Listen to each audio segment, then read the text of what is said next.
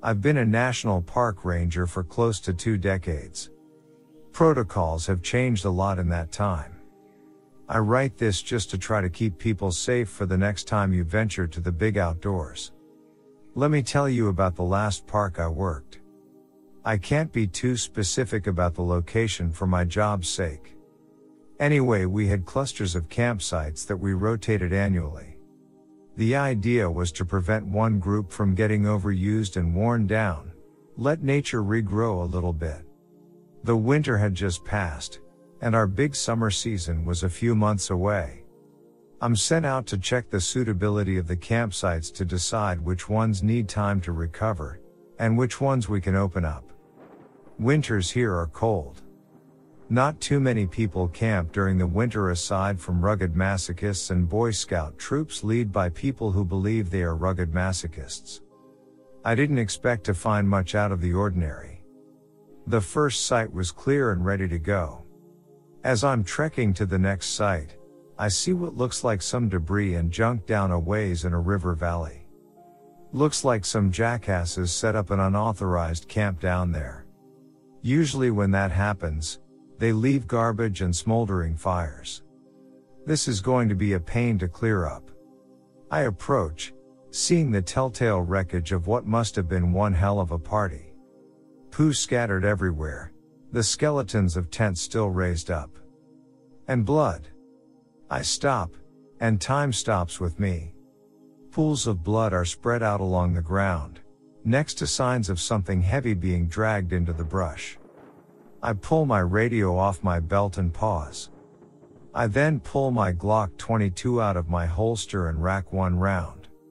I'm a certified law enforcement officer, but I haven't had to use my gun in a long time. I quickly look around for any movement, then get on my radio and call in for backup. While I wait, I listen. Silence. Silence in nature isn't good. Prey get quiet when they sense a predator. I hope all the birds are being still on my account. I edge forward slowly, looking for anyone or anything. A shredded plastic cooler. A tent that has been annihilated, with more blood splashed on the walls and inside. People died here. I know it. You can't lose that much blood and just walk off. But no people. Shreds of clothes, and a little viscera drawing all the goddamn flies here. But no people. I've seen bears rummage through camps and destroy anything that looked edible. There are wild hogs here that cut trails through the deep brush and are even more dangerous than the bears. But this isn't either of them. The devastation here, it's just too much. Some scourge of God came through here and just ripped everything to pieces. Finally backup arrives, and I'm sent to report to HQ. They even brought medics out here. I don't know why, there's no one here to save. One of the new recruits vomits at the scene. I'm glad to get the hell out of here. I get back and HQ is a buzz. Only four people work here, but calls are ringing, printers printing and the air feels electrified. The manager sees me and signals me to his office. He's pale, ashen looking with bloodshot eyes. I sit down by his desk, and he goes to the door and locks it. I've never seen him lock that door. He asks me what I saw. I tell him, uninterrupted.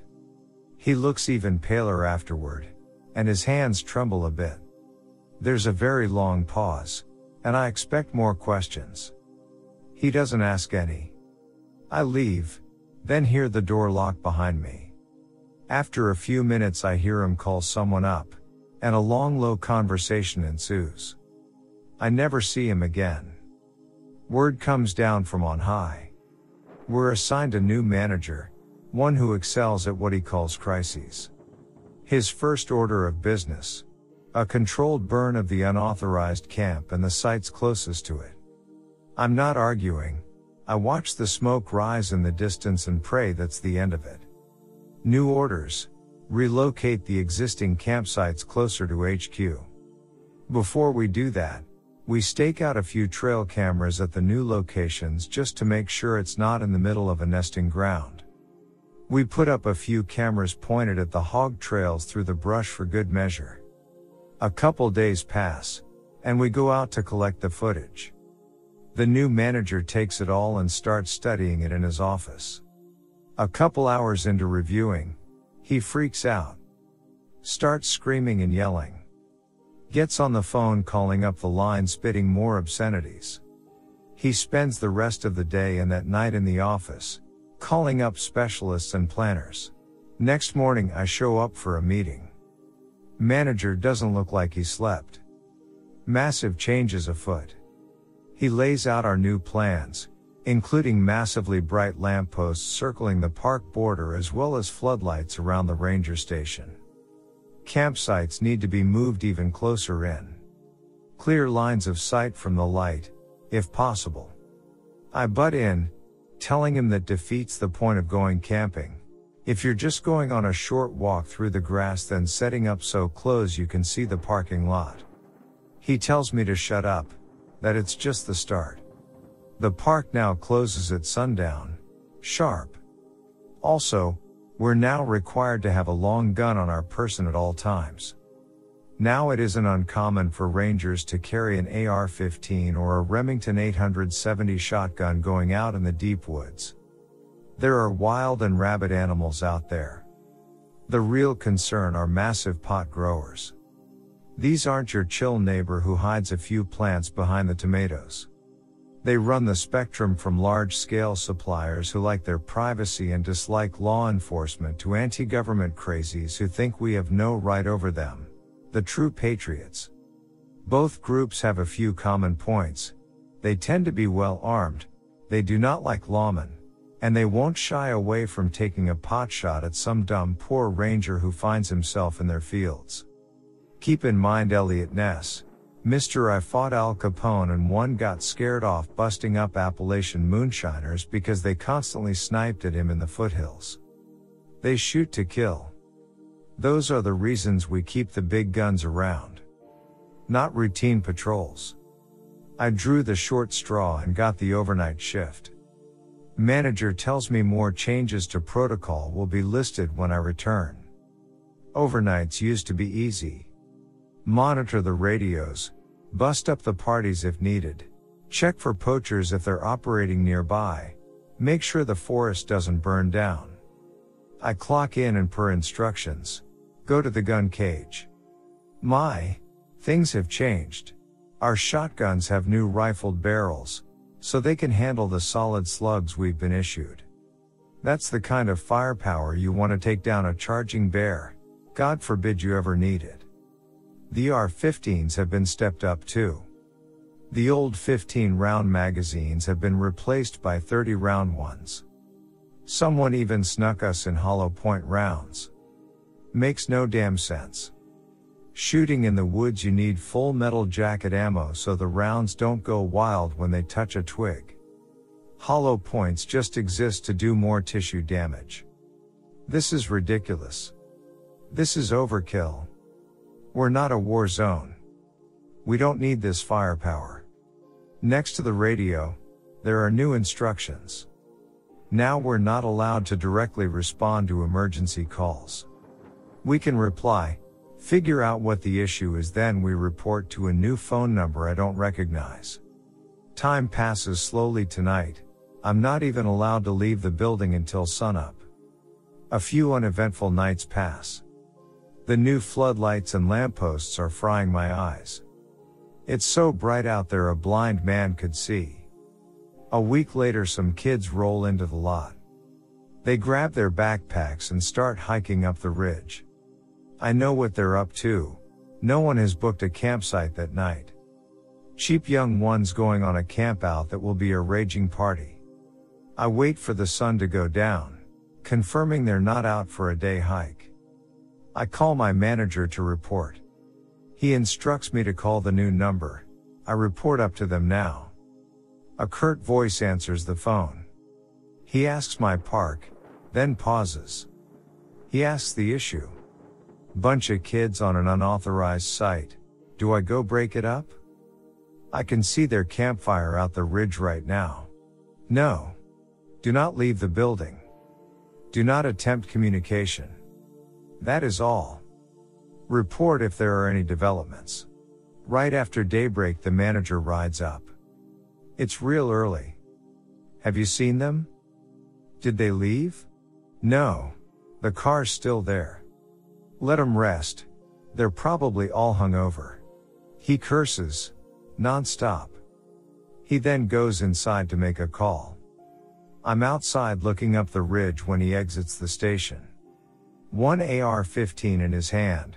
Another one strapped across his back. Glock on his hip. He marches single-mindedly toward his car.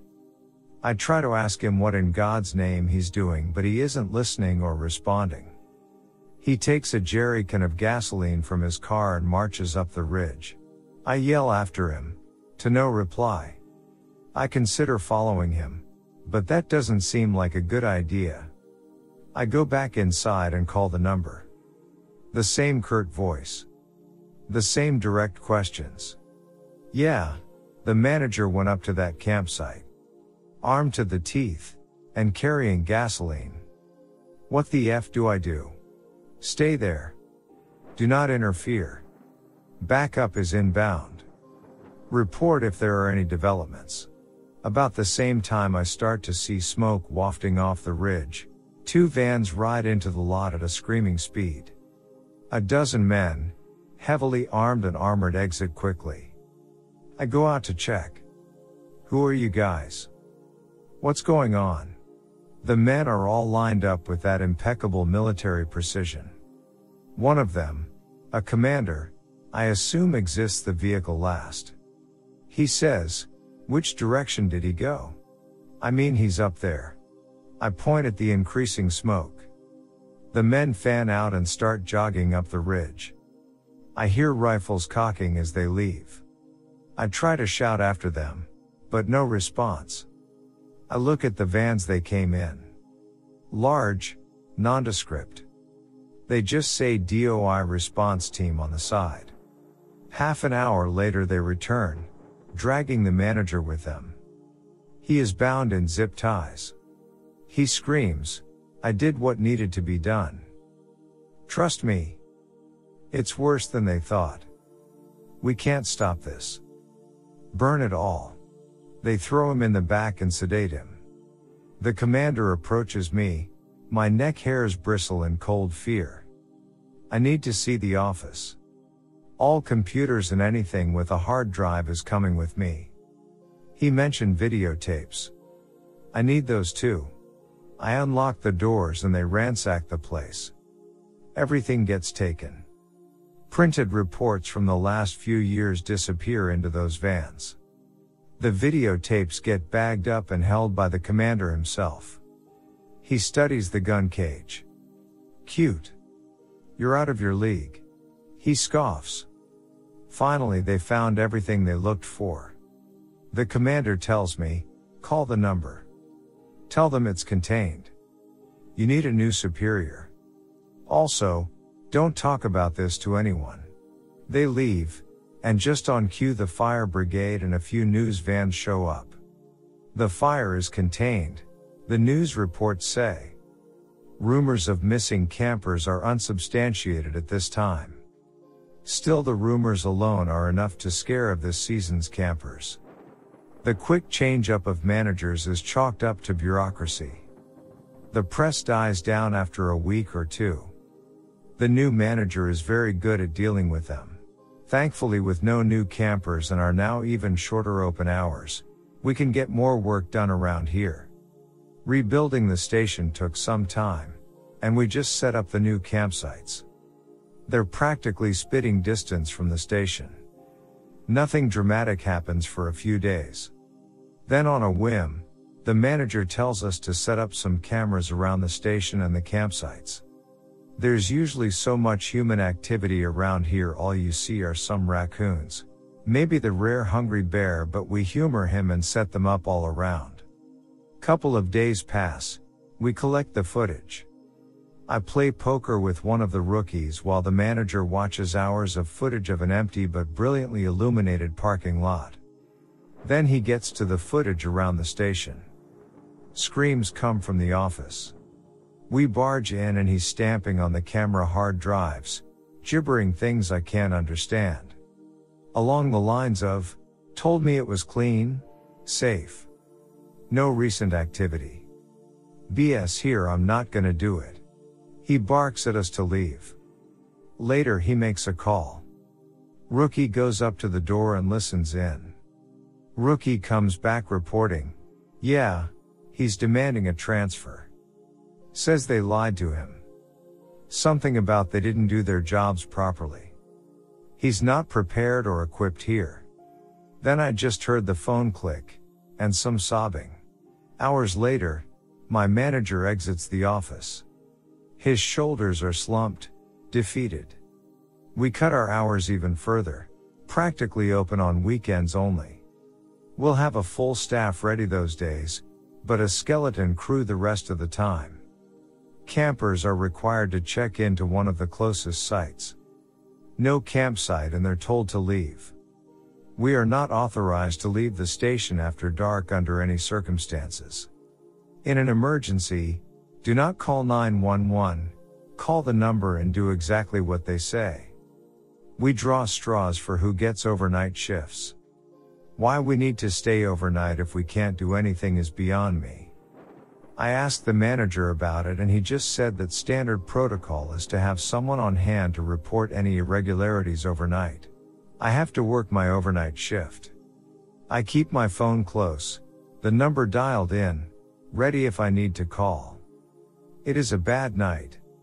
I just wind up pacing around with my shotgun, glancing into the bright floodlights, trying to see what's past them. I hear crickets, and it relaxes me. Prey is quiet when predators are around. It is a long night. The next night, my manager draws the short straw. He seems resigned. In the end, we all have to take a turn.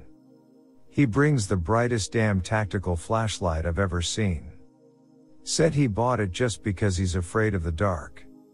He isn't really. He's afraid of the things in the dark. I get a phone call at 3 a.m. It's him. Get over here now. And bring guns. Wah? You have a damn arsenal. Now. Oh, I swear to God I messed up. Oh man. I think they're attracted to the light. I called that number and all they said was backup would be here in the morning. Oh goddamn. I hear the piercing staccato of gunshots. A pause. More gunshots. Screaming. Scuffling. The line goes dead. I call the number. A new terse voice answers. Look, I work at X Park. I just got off the phone with X. I just spoke with X. What can you report? Something bad happened. It's serious. I heard gunshots. We will have backup there as soon as possible. Did he say anything else? Yeah. He said he thought they were attracted to the light. Doesn't make sense to me. Interesting. Thank you for your report. The park is now closed. You will be reassigned. Goodbye. Click. Officially, the park was closed to be scheduled for a controlled burn. Let the old trees die and make room for new ones. There was nothing in the official report about what happened to the manager on duty. The public understanding was bureaucracies need to be shaken up on occasion. No one asked any more questions. I get transferred to a new park, halfway across the country. Change of scenery and beautiful. They've got some odd rules here too. Don't go far after dark, and don't carry a flashlight. I'm concerned about why. Why can't you use a flashlight at night when you need one? They won't tell me. Be safe everyone.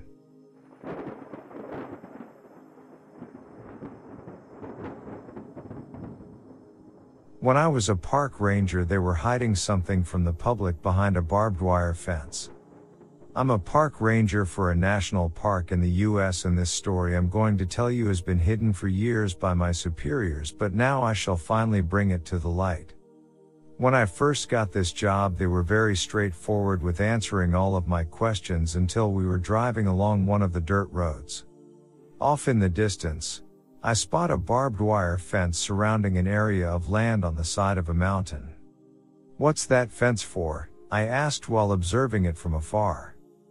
The park ranger that was showing me around looked to where I was pointing and I could sense fear by the way his eyes slightly grew wider. He focused back on the road and said, That's nothing. Just a place to protect the wildlife and plants that live there from getting trampled on by hikers. His response made sense to me because I've heard of other areas being blocked off to protect the plants and such, but his body language was holding something from me. However, I didn't want to be that annoying new guy, so I just replied with, Okay, makes sense to me. The man tightened his grip on the steering wheel as he stated, Yeah, just make sure to keep people and yourself far away from that area entirely. You know, to protect the plants. Feeling a sort of awkward silence between us, I replied saying, Will do, but if I may ask, what plant species are they trying to protect in the fence? The man's face scrunched up as he thought about how to respond. He then just said to me, You'll find out later what's back there, but you haven't been here long enough for us to trust that you won't tell anyone about it, so just hold your horses. After hearing this, I slumped in my seat and listened to the rest of the tour of the area. When we got back to the ranger station, everyone was welcoming me and introducing themselves, and one man, in particular, stood out to me. He had sort of a Santa Claus physique with an especially white beard that had only small remnants of a gray color to it. When I shook his firm hand, he told me his name was Paul Geyer, but he goes by Ranger Paul. He was the main one in charge of foreseeing this particular national park, so he took me into his office to give me all of the gear that I would need along with a schedule. What made you want to be a park ranger, kiddo?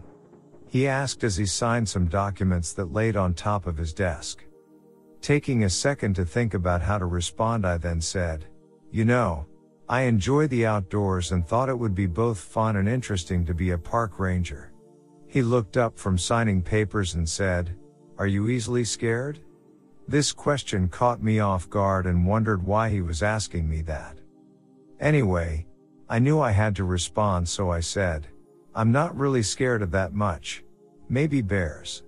Ranger Paul scoffed after hearing this saying, Bears? Bears are the least bit of your worries here. We lose far more people who've gotten lost in the woods than people who've been mauled by bears. He pauses and looks out the window as he continues. It's the woods you have to worry about. How many people go missing here a year? I asked, trying to avoid an awkward silence. Too many is all I can say. If it wasn't for that darn. Paul stopped mid sentence and turned to me. You'll see, he muttered as the park ranger who was showing me around previously walked into the room and pulled me out. Taking me to sign all of the required paperwork. As I was signing, I could barely hear him talking to Ranger Paul saying something along the lines of, You nearly told him what's out there before he even signed the non-disclosure agreement. The rest of their conversation got muffled after the door closed completely. I was honestly intrigued to figure out what they were hiding beyond that fence. After that, I took every chance I could get to find out as much as I could about it, but no one budged on what they originally told me until I had worked there for about three months. That's when Ranger Paul decided I should know what was behind the fence. He pulled me into his office on a stormy day when we weren't checking if people had paid for their camping tickets and said, I know you've been interested to figure out what was behind that fence and you will but promise me that you will never tell another soul about it. I promised and he continued. You're not going to like what I'm going to tell you because it's quite anticlimactic. The reason we have that fence to keep people out is that there is a stream of water up there that just pops out of the ground from some source within the mountain itself and flows for about 20 feet before it again disappears back into the mountain. I interrupted saying, that's really not that unusual. I mean, it could just be a spring popping out from the ground. Paul raised his hand up to quite me as he continued saying, You're right, but that's not what's unusual about this. The water. It flows. Upstream. It goes against gravity and all other forces of nature as it flows upward on the mountain for 20 feet.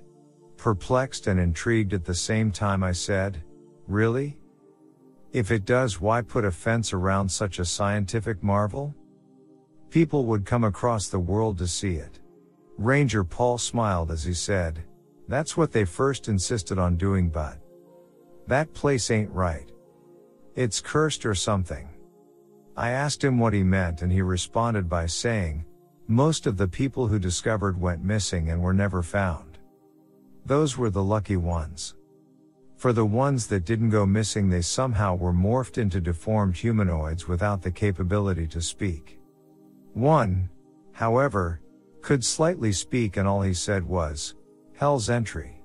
After he said this, I knew he had to have been playing a prank on me to haze me or something, but his expression never changed as he said, That water going against gravity is some sort of an enigma.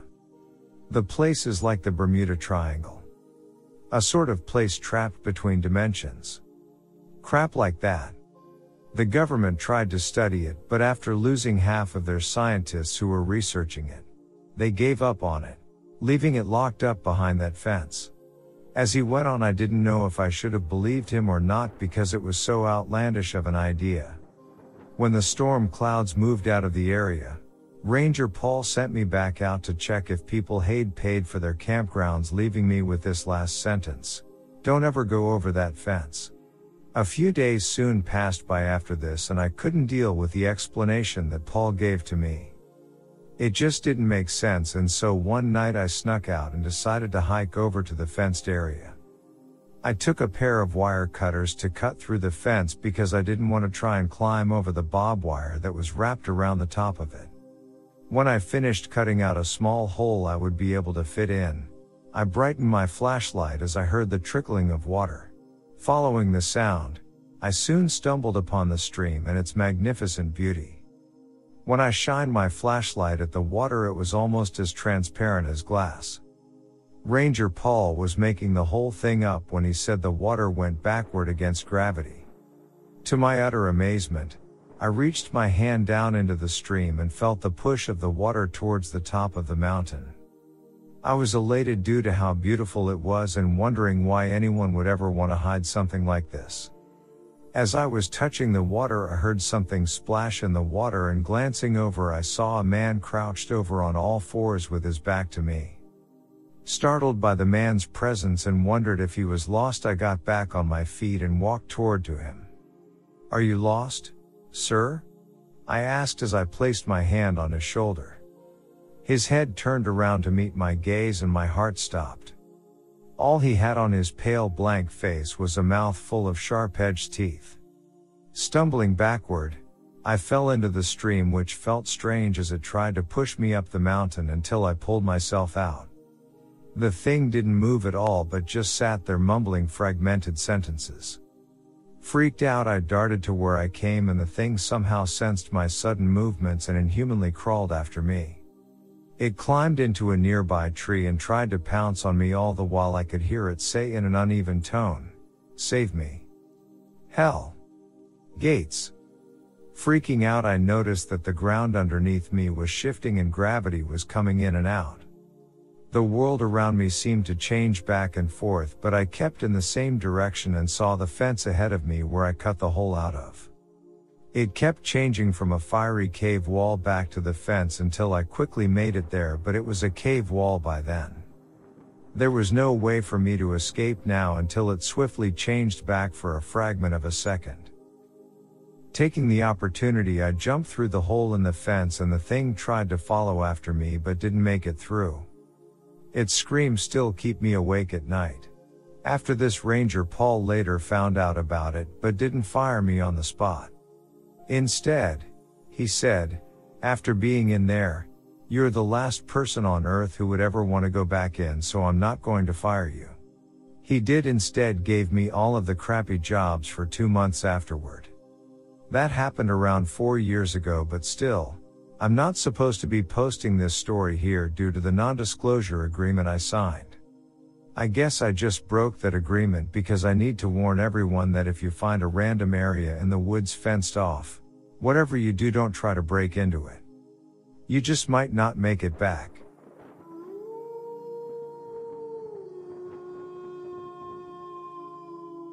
Hello, my name is Oshki and I'm a Native American who has taken over park ranger for my father who passed away from cancer.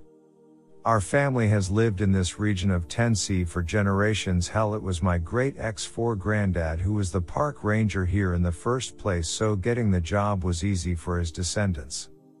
When I was little, my great granddad used to tell me bedtime stories of how him and his father used to go out into the forest and hunt down creatures not of this earth. I thought it nothing but tall tales and I just wrote them off. It wasn't until I was 17 when I first saw something truly unexplainable.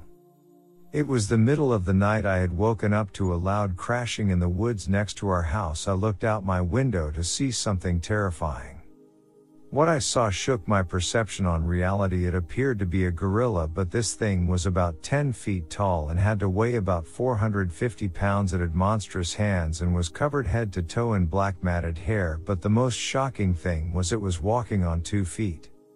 Behind it, it dragged a gigantic brown bear. This bear had to been beaten and bloody as if the thing beat it with its bare hands and dragged it as if it was a rag doll through the edge of the forest.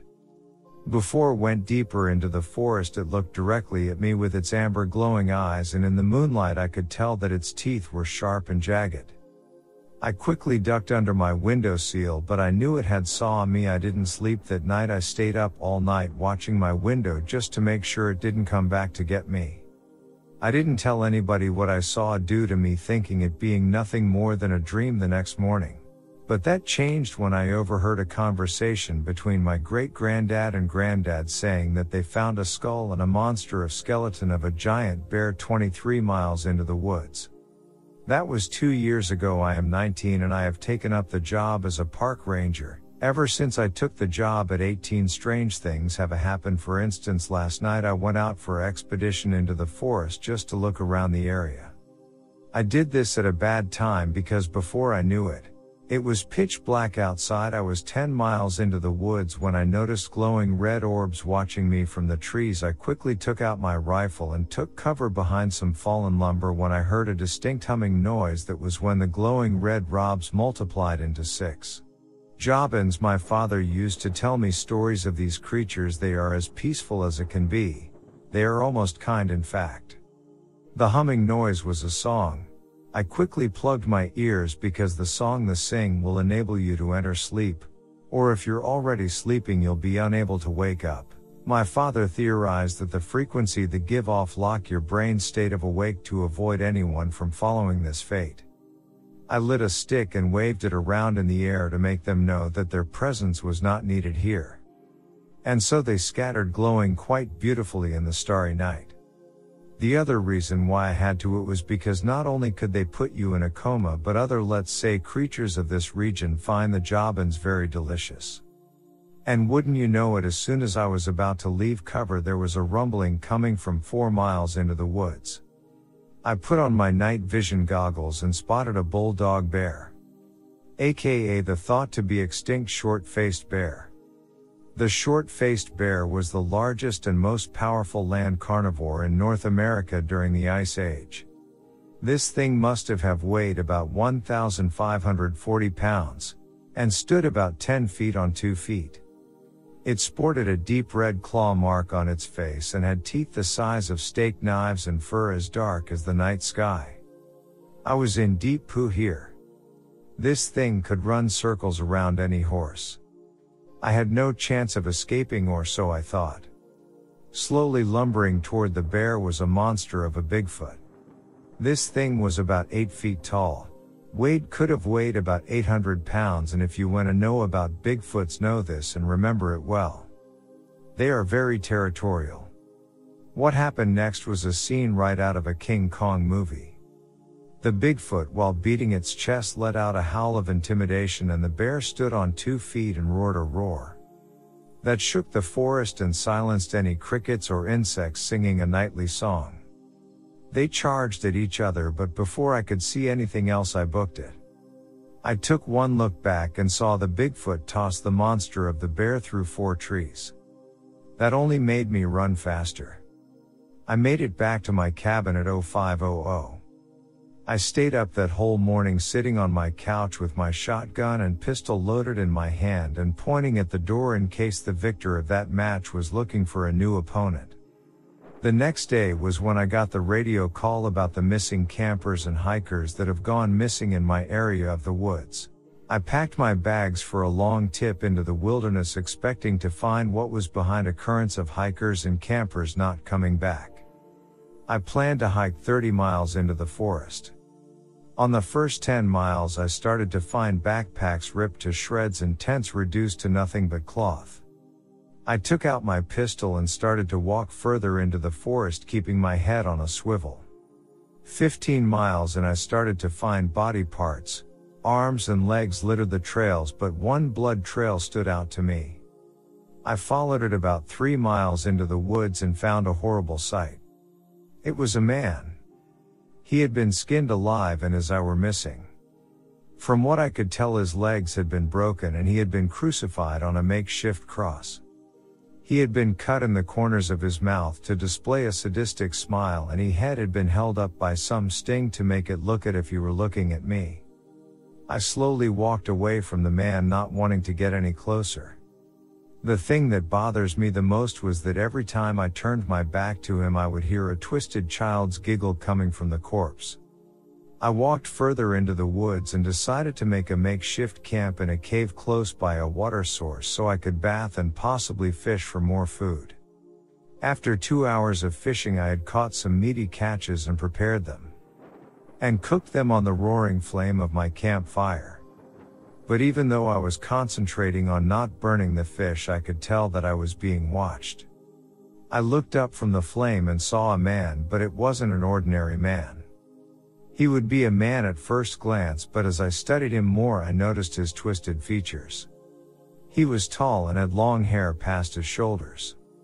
His eyes glowed a bright yellow and his hands were massive with untrimmed nails. He smiled at me and his teeth were sharp and yellow as a stick of butter.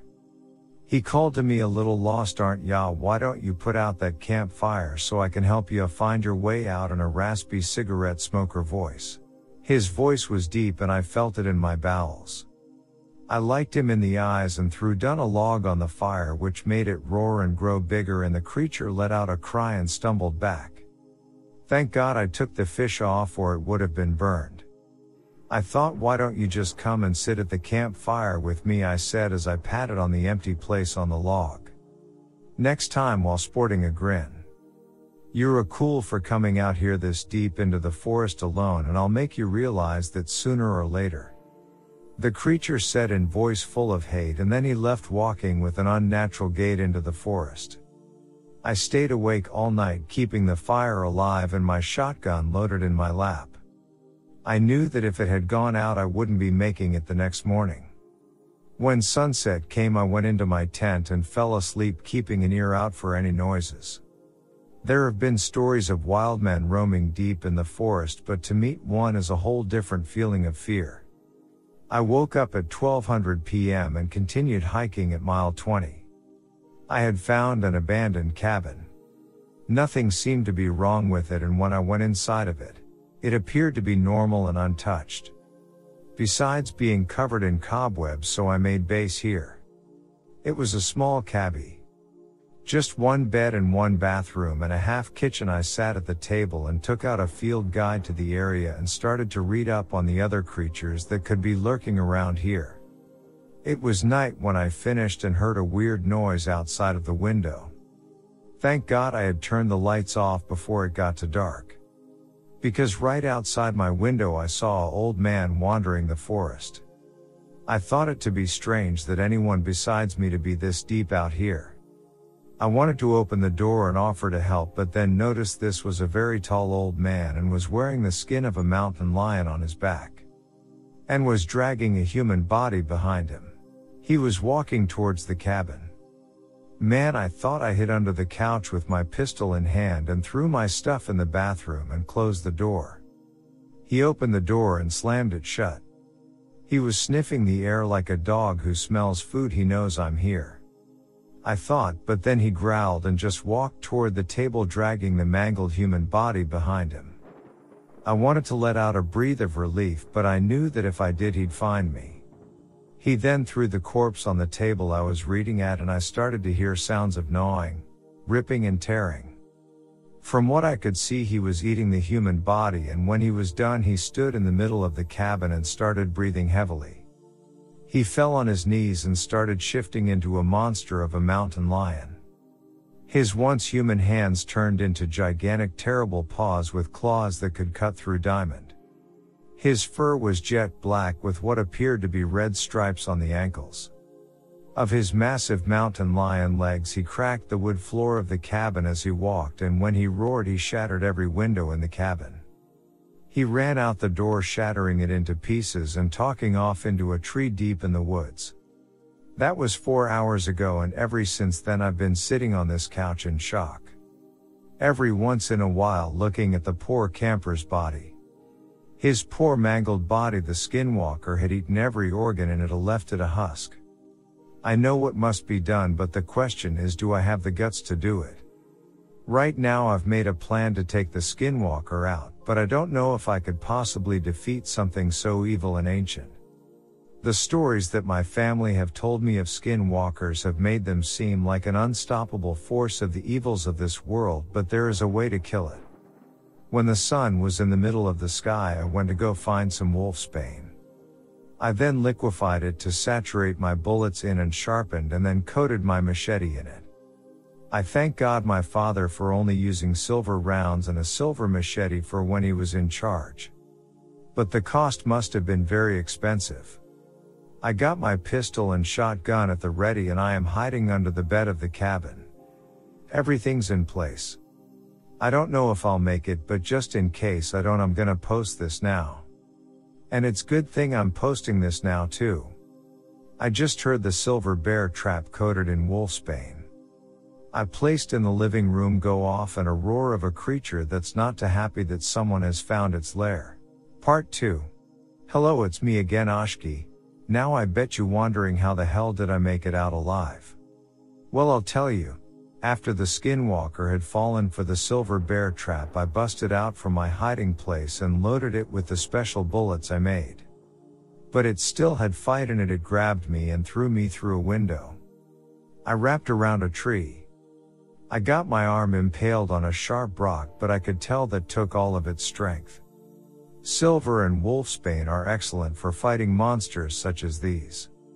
It drains their stamina and if they have a healing factor it's not longer able to use it. He then rushed me and with the branch I took out of my arm I swung it and it connected with its chin. Dazing it. After I got up I saw the skinwalker sluggishly crawling into the forest. I limped over and out a bullet right into its brain, but I knew that wouldn't be a definite way to kill it. I had to take out the heart and burn it on a fire or else it would come back for round. After I did that, it turned to dust and blew away into the night. After that, I exhaled deeply and limped back to the cabin. Closed and locked the door and passed out on the couch. I woke up nine hours later. Tended to my wounds and headed back to my main base, noting that this cabin could be of use in the future. About 10 miles into my walk, I was approached by hiker. We exchanged greetings, had a conversation and I even decided to let him walk with me. His name was Bach. After 10 minutes of walking, he offered me some food. It looked delicious, almost too delicious. I looked at it and looked at him and he was grinning. I then took out some silver powder and blew it in his face. It relived his true form of Bakwa. Bakwas offers ghost food out of cockle shells to humans stranded in the woods. If they accept and eat the offered food, then they too become a ghostly being like Bakwas. I pointed my pistol at the monster who took the form of a tall old man and threatened that if I ever saw him again he would die and he wouldn't have to be worried about offering food anymore. He took off deep into the woods to never be seen by me again and I kept walking. Finally reaching my cabin and retiring to my bed to rest. The next morning, I got a call from an unknown radio signal about a strange sighting about a man wearing a moose skull as a mask. I took it to be a tweaker who found a dead moose and head out to take care of it. The location, the man was sighted was in an unmapped region of the woods so I thought it odd that he had gotten that far. As soon as I got there I found a hiding place behind a log and waited for him to come. About 10, 0 p.m. the man showed up in the moonlight. I could see this was no man it was a Wendigo. This thing was extremely gaunt and emaciated, with grayish skin, sunken red eyes, tattered lips, and possessed a deathly odor. A Wendigo greedily feeds on human flesh. However, for each person it consumes, the monster grows ever larger and this thing had to be at least 9 feet tall with long hair reaching to the middle of its back. And sharp blood drenched claws. It sniffed the air. It knew I was here. I thanked God that I had my shotgun. I then jumped out my hiding spot and lit it up with silver buck. Shot it. Scared in agony it sounded like a woman's scream mixed with an angry cat. It then took a small tree and hit me like a batter hitting a baseball. I flew 15 feet and landed on a pile of human bones. This thing needed to be killed if left alive it would go on to eat and grow stronger. So as it came charging me I ducked and it hit the sit of a large rock cracking its skull and stunning it.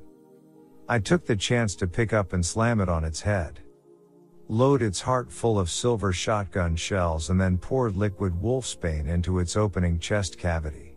I thought this thing smelled bad when it was alive, but when it died, phew, this thing smelled terrible. I made a large fire and burned what was left that night. I was pretty far into the forest, so I made camp near water and started to fish. I caught some pretty big fish and took care of my wounds from the previous night. I even decided to take a bath. Smelling like a Wendigo could attract unwanted company. Later at sunset I started to cook the fish when a rustling came from the woods before I could react a Waheela jumped out of the brush and snarled at me. I was defenseless. This thing was 10 feet on two legs and on all fours stood 6 feet tall. It had a large mouth and black fur with white marking on it. Its piercing yellow eyes started into my soul and then it took three of the big fish I caught and ran into the woods. Better me than the fish I thought. Of this was Waheela territory then I didn't want to be around here so I packed my bags out of my fire and took off for my camp at night. On my walk I heard strange noises. I heard whispers in the night and I even heard a woman scream. From above me I heard a child scream help me. And then I did something I shouldn't have. I looked up and I saw it. A stick Indian. It had been following me for miles just waiting for me to notice it. Stick Indians are seldom seen. They are almost completely nocturnal, and it is said that their language does not mimic human speech but instead sounds like birds and other animals.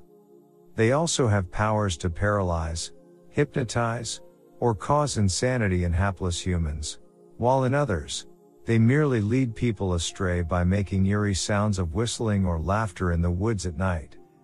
In some stories, stick Indians may eat people who fall prey to them, kidnap children. They also take aggressive revenge against people who injure or disrespect them, no matter how unintentionally. This thing was tall. Had long arms with big hands that ended with long claws and red eyes. It had a face like a totem pole and had a hypnotic going on with its eyes. I knew I was in trouble. I took off as fast as I could and the stick Indian was close behind me swinging in the trees branch to branch. It swung at me and got the back of my neck but I kept running. Luckily I was by my old cabin and took cover and locked the door. It was beating on the door and time was running out. I had dropped my weapons while running from this thing and had nothing to defend myself. I then remembered that I had left some silver brass knuckles in the night. Stand in the bedroom also I had found old tomahawk but it was still sharp. I took out the last of my liquid wolfsbane and coated the knuckles and the tomahawk with it. I have a slim chance of beating this thing so I decided to post this before fight. Night went down the door just slammed open and the locks are rolling on the floor. If I make it I'll post how I survived this fight but if I don't you'll know farewell be safe.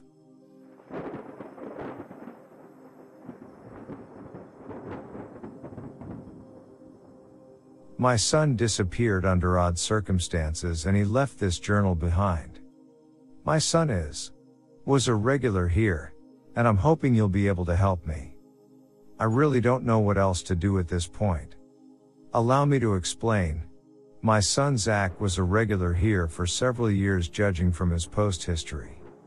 He spent a lot of time reading stories and submitting his own on occasion. He disappeared almost a month ago, and no one really knows what to make of it. He departed for a solo hunting trip on September 12, 2021, in an isolated area inside Grand Teton National Park, Wyoming. That was the last time he's been seen.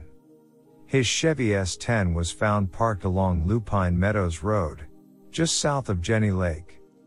His campsite was found some five miles east of his truck. His tent was torn and a lot of his supplies were ransacked by what police believe was local wildlife or possibly done by Zach himself. A search team scoured that area for weeks, and my ex-husband and I went down to search as well. We never found any trace of him outside of his camp, and no one has an explanation for what happened to him. A lot of people believe he was dragged off by animals, but I think it may be something far stranger than that. Zach kept a handwritten journal which was found inside his knapsack in the tent. Police think he suffered some kind of mental breakdown. And I'll be the first to admit that the things he wrote about are not easily believed.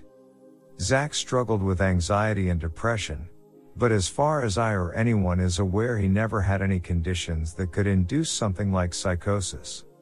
I also wholeheartedly believe that he wouldn't kill himself, as he's seen firsthand how devastating that can be. His cousin tragically committed suicide a few years ago, and Zach had the horrific duty of being the first person to find him. He's always been open with me about his struggles, and after that happened, he swore he would never put me or anyone else through that. I realize that life is hell sometimes, and there is always a chance that he went back on that promise. But I believe that he wouldn't do that. I think something happened to him. Something that none of us yet understand. Authorities have called off the search now, and Zach's disappearance remains an unsolved case. I don't know where else to turn at this point, but since Zach spent so much time on this site, I thought it only appropriate to share what he wrote in his journal. I think it's what he would have wanted, but I cannot verify any of its content. Maybe someone out there can connect the dots, but if nothing else, maybe Zach's journal can entertain you all one last time. I like to think it's what he would have wanted. Entry 1. Finally, it's here, and not a goddamn moment too soon. I swear to God if I had to hear Jennifer ask me to stay late for another PM order, I would have poo on her desk at the next budget meeting. I've been looking forward to this trip for months, and my therapist suggested keeping this cute little journal to document my trip. They keep saying I have anger issues, but they really wouldn't be so much of an issue if people weren't so stupid. But whatever, time to forget about all that for a few days. Hopefully I'll be able to look back on this in the future rather than fantasizing about jumping in the trash compactor during another work week. Ben was supposed to be with me on this trip, but of course he got wrangled into dealing with his kid instead. Yet another reason I'm glad to be single. I'll be out snagging myself a trophy buck while he's at home changing diapers. His loss, I guess. Anyways, I don't even know why I started writing this now. I'm not even there yet. Probably got at least another five hours to go. And I give it two max until that Carl's Jr. Burger is knocking at the back door. Here's to finally getting away for a bit, and hopefully being able to relax. Entry 2. Well, I think I finally managed to find myself a good spot. It's a nice little place too. Flops Lake, I think they call it. Kind of a weird name, but it's a serene little spot. Sun's just going down now, and I got my tent all set up. Nothing to do now but puff on this cigar and drink a couple beers. My buddy Tim says this place is an excellent area to get some deer. He pointed me to a spot about 5 miles northeast, and claims it's where he got the 10 point rack over his fireplace mantle. Tomorrow I'm gonna start my hike in that direction and see what happens. Wish me luck. Entry 3. I officially hate ducks. Not that I ever really was a huge fan of them to begin with, but now our relationship is truly unsalvageable. 2 a.m. and I'm trying to get some sleep when all I hear is a ruckus of quacks coming from the lake. Don't those feathery bastards ever sleep? I tried ignoring it, but the noise was like nails on the chalkboard of my brain. Something about it just really irked me, and I couldn't blot it out. After like five minutes of the onslaught, I finally stepped outside the tent. The moon beamed a pearly glow down from the heavens, reflecting off the surface of the lake like one giant effervescent mirror. In the misty early morning haze, I just managed to see the little silhouettes of the flock of flagrant fowl happily putting across the lake. I looked to my side, planning to grab a rock and lob it in their general direction in hopes of scaring them off. I paused when something caught my eye. On top of my stove top something sat. Its long neck shimmered in the dew, and its beady little black eyes stared back contemptuously, as if challenging me to a duel. Quack! The nerve of this guy. Comes right up into my camp while his belligerent flock are out cavorting around the lake and sits right on my damn stove top. Damn bird's got balls of steel. I'll give him that. Quack! Duck soup started sounding like an excellent breakfast then. I slowly crept back to my tent, retrieving the 9mm from my bag. I drew it out, but before I could take aim the bird suddenly took flight. I heard it flap and quack defiantly as it soared back to join the rest of the water chickens. Guess his balls ain't so big after all. By that point I knew sleep was no longer an option. And I would be up for dawn in an hour or two anyways, so I decided to just brew some coffee and start the day. Sun's about to rise now, so I should probably get moving. Entry 4. Well, I made pretty good time today. I got blisters on my feet, sores on my shoulders and my coveralls are filthy. Took a gnarly faceplant in the mud as I was crossing the creek, but no worse for the wear. My 308 got a little drenched, but it'll dry out. I hope. The important thing is that I think I found the spot that Tim told me about. The trail crests right on top of this hill, leaving a wide open grove down in front of me. The field stretches for at least a couple hundred yards, and the hill gives me the perfect vantage point. It's a beautiful spot. Now if I can just get some bucks to show up, I'll be in business. I thought this spot was absolutely perfect, but not long after I arrived some old friends came and found me. I heard the commotion of quacks long before I saw them. And sure enough the flock landed right in the field down beyond the hill. Little feathery bastards just out there quacking up a storm now like they own the damn place. This may sound crazy, but I swear one of them is staring at me. It looks like the others, brown and white with a green head but this one has a black strip running down its left side. Its beady little black eyes don't even seem to blink. I swear it's the same exact one that landed on my stovetop earlier this morning. Hopefully they just leave before morning. Otherwise this deer hunt is gonna quickly turn into a duck hunt. Can't risk them spooking the real prize. Entry 5. Damn it I feel like such an idiot but at the same time it's kind of hilarious. I won't lie. So last night I ate some dinner and then crawled into my tent to get some shut eye. Fell asleep for a while, but part way through the night I randomly woke up. I checked my phone, and realized I could sleep a bit longer. I was on the verge of doing just that when I heard something outside my tent. It sounded like the slight pitter patter of footsteps. I tried telling myself it was just normal forest ambience, but it kept going.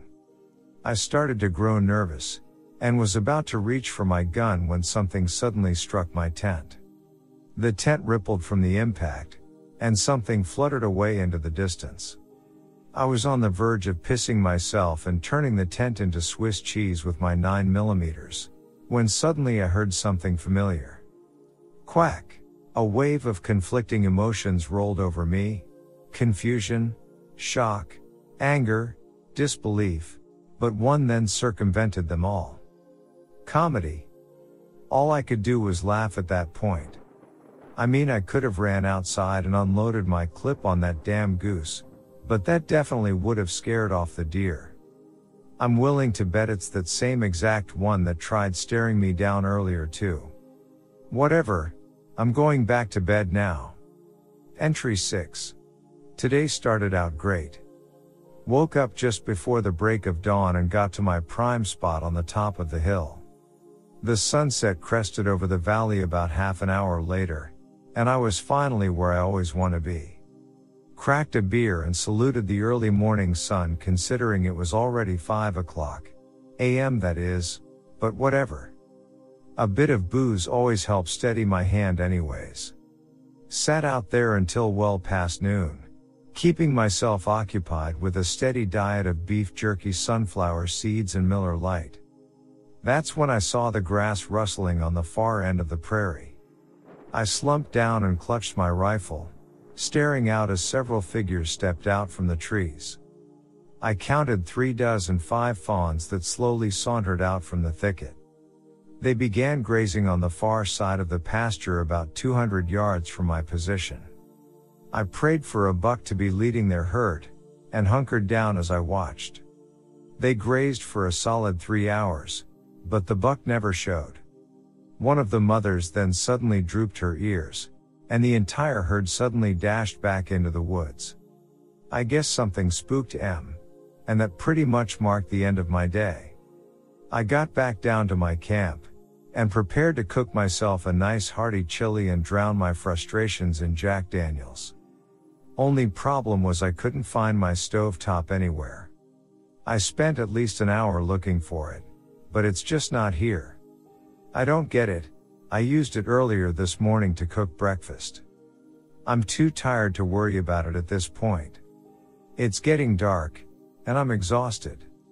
At least if I can't go to bed on a full belly, I can knock myself out with some liquor. Entry 7. Okay, so I'm trying not to freak out here. I know I'm probably just being ridiculous, but I really just can't seem to calm myself down. That bird won't leave me alone. I didn't sleep at all last night. Every time I felt I was getting close, I'd hear that familiar loathsome quack. It was like that damn bird knew when I was about to finally fall asleep and interrupted it just to piss me off. I finally grabbed my pistol and stomped out of my tent, but I didn't see it anywhere. Things haven't gotten much better since then. When dawn finally broke, I decided to abandon any notion of sleep altogether. I hobbled out of the tent and kindled a fire to brew myself some coffee. That's when I first noticed it. Now, I'm not 100% sure about this, but I'm damn close. I'd swear my tent had moved about 10 feet away from where I had set it up. It was staked down and on flat ground so it didn't slide downhill or something.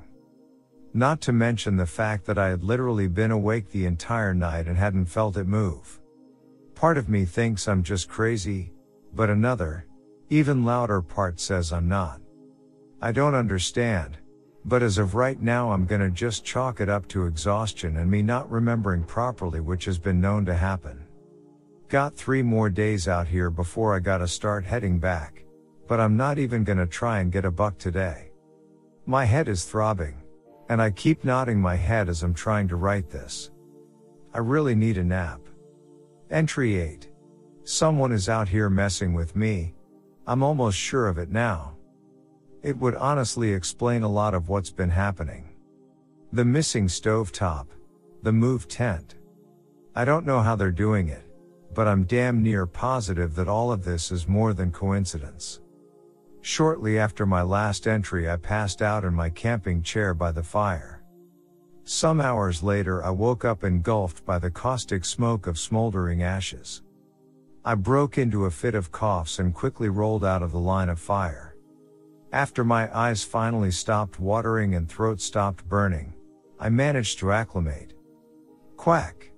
There he was again, only about 20 yards away from me, staring contemptuously with beady black eyes. That was the final straw. My former irritation gave way to outright rage. With my pistol at my side, I quickly whipped it out and aimed towards his silhouette. He didn't flinch, and I pulled the trigger. My 9mm zinged right into that little winged demon, erupting with a plume of feathers. He fell off the log, flapping and quacking in distress before falling silent a moment later. A sense of triumph washed over me, and I jumped to my feet, relieved and proud that I had finally vanquished my harasser. I walked over to where he had fallen, and the feeling evaporated, replaced with utter confusion. The bullet appeared to have struck the creature in the lower abdomen, tearing a hole in its gut. Its intestines were dangling out of it in little coils, at least. That's what I thought they were. I moved in for a closer look, and could scarcely believe what I was seeing. It wasn't entrails hanging out, it was wires. I poked it with a stick and saw all manner of LEDs and circuits within. The duck which had harassed me was a damn robot. Screw this trip, I think it's time to leave. Entry 9. Well, I'm still here. Still haven't left. It's been probably three hours since I wrote my last entry. The sun has gone down now, so that's not great. Not that I'll even be able to sleep at this point. That's just what they want me to do. These last few hours have allowed me to contemplate my situation. And I think I've figured it out. At least part of it. That thing I shot was obviously not a duck. And I realized it's gotta be some kind of drone. A surveillance robot designed to look just like a normal duck in order to blend in and observe. And since it is a drone, that means someone had to have built it. Drone technology has obviously advanced quite a lot in the last few years, but I had no idea it had gotten this good. The thing behaved exactly like a normal duck would have, no jerry, robotic movements or anything to give it away. Obviously, the government's got secret programs and technology out the wazoo that they never tell us about. So it could be them. But even that explanation has holes. This thing was seriously advanced. Like something straight out of cyberpunk. So maybe it wasn't even built by humans at all. I know that may sound crazy. But there are a lot of stories about mysterious lights in the sky around this area. I'm not saying it's aliens, but I'm not saying it isn't either. I realize this probably isn't the smartest decision. But I'm not leaving. Not yet. I need to figure out the truth. Entry 10. Okay, I'm leaving. F this thing. This is some seriously creepy stuff. I've watched enough horror movies to know where this is going. And I don't plan on being probed. Unfortunately, it's night now, and there ain't no way in hell I'm walking all the way back to my truck in pitch black. Especially with that thing out there. I got no choice but to wait till morning. So I might as well write out what I saw. I really hope this isn't going to be a found footage situation. So after writing my previous entry, I realized I should try and take a closer examination of that duck slash drone. I went back out to the spot where I'd shot it but it wasn't there. It was only like 20 feet from my tent earlier, but it was just gone. Never heard any noise from that spot, and obviously, it never got up on its own as it was way too damaged. I still don't know how to explain that. I figured I might as well go out and try and scout around a bit, and keep an eye out for any YouTube pranksters or other shenanigans. I got to my same spot as the previous day, and proceeded to see a whole lot of nothing. I sat there for hours, and must have still been exhausted from the previous night because at some point, I dozed off. You know that feeling you get when you take a nap? Wake up and for no apparent reason are kind of panicked when you wake up? Like it takes you a moment to remember what happened and where you are? Yeah. So picture the times like a thousand. And maybe you'll get the feeling I had when I woke up. When I woke up on that twilight hill, nothing made sense anymore. The sun hung low in the sky, painting the landscape with a scarlet tinge eclipsed in the distance by purple clouds. That familiar and unwelcome sense of a panic attack looming then struck me. I got up and began to saunter around, as is my usual tactic of trying to ward those damn things off. It was then I realized, I had no idea where I was. It got far scarier than that though, because I for the life of me, suddenly couldn't even remember my own name. If it wasn't for my rifle beside me and wallet in my back pocket, I swear on everything I could not have told you who I was or what I was doing out there. On the brink of panic, I grabbed my supplies and trudged back down the hill, spotting my foreign campsite further down the grove. I assumed it must have been mine, although I had no conscious memory of setting it up. It was there I found this journal though, and things started coming back.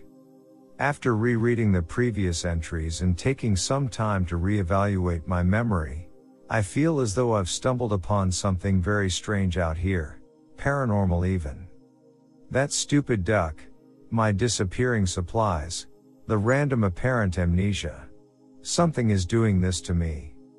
I don't know what, but I am a guinea pig in someone or something's little psychological experiment. It's dark again, but as soon as dawn breaks, I'm leaving. Entry 11. I can't leave.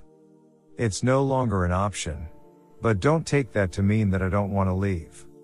I'd give just about anything at this point to escape this godforsaken grove, but whoever or whatever is doing this won't allow it. I woke up at the crack of dawn, and thankfully things seemed pretty much normal. I packed my stuff up and began walking down the trail back to my truck. Everything was going fine, until I hit a wall. And I mean that literally. I was walking along, when all of the sudden my nose smacked right into something. I paused and took a step back as blood began to trickle from my nostril. I stared in disbelief because there was nothing in front of me. I put my hand out and felt something there. Something completely invisible but unbreachable. Like some kind of force field. I struck it with my fists, kicked it, but to no avail. I then dropped all of my supplied, pulled the rifle off my back and fired a shot. The bullet struck the invisible wall, shattering on impact and sending fragments flying all over. I ducked back feeling that familiar sense of panic strike again. I can't leave. I'm not allowed to leave. The only choice I had was to return to my previous campsite. I've just been sitting in my camp chair for hours now, watching the sun travel across the sky. It'll be going down soon once more. And I don't know what that means. I'm trying to think rationally, but that's easier said than done. Clearly, something wants me here. Something that is much more powerful than me. Whether it's God or aliens or government, I don't know. For all I know, that robot duck could have been the avatar of some eldritch monstrosity that enjoys watching me suffer. Whatever the reasoning behind all this, I'm here for a reason. It could be punishment, but I figure if something was trying to punish me, it would have just killed me already. I mean, if me shooting that duck thing was such an egregious sin, then surely, they would have smited me. Or is it smote? What's the plural for smite anyways? Whatever, since I can't leave, I guess the only option I have is to wait. Entry 12. I think I know what this place is now. Something one of my former coworkers once said has been echoing endlessly in my mind for hours. He was an older, Native American guy, very in tune with folklore and urban legends and whatnot. Things I once regarded as superstitious hoo ha that I've now been forced to reconsider. He knew I was a hunter, and he once told me to beware the lonely places. He said places devoid of humans are dangerous in ways we cannot yet comprehend. Not because of predators or weather or anything like that, but because of someone forgetting they exist. I never knew what he meant by that, but after my previous bout of amnesia, I think that's what happened to me. It's got me thinking about the particle slit test. And how the results of that essentially reinforce the notion that reality is altered by observing it. Maybe the same is true on a larger scale as well. I won't sit here and claim to have the answers, but there's a lot we don't know about perception. It reminds me of the old question. If a tree falls in the woods and no one is around to hear it, does it make a sound?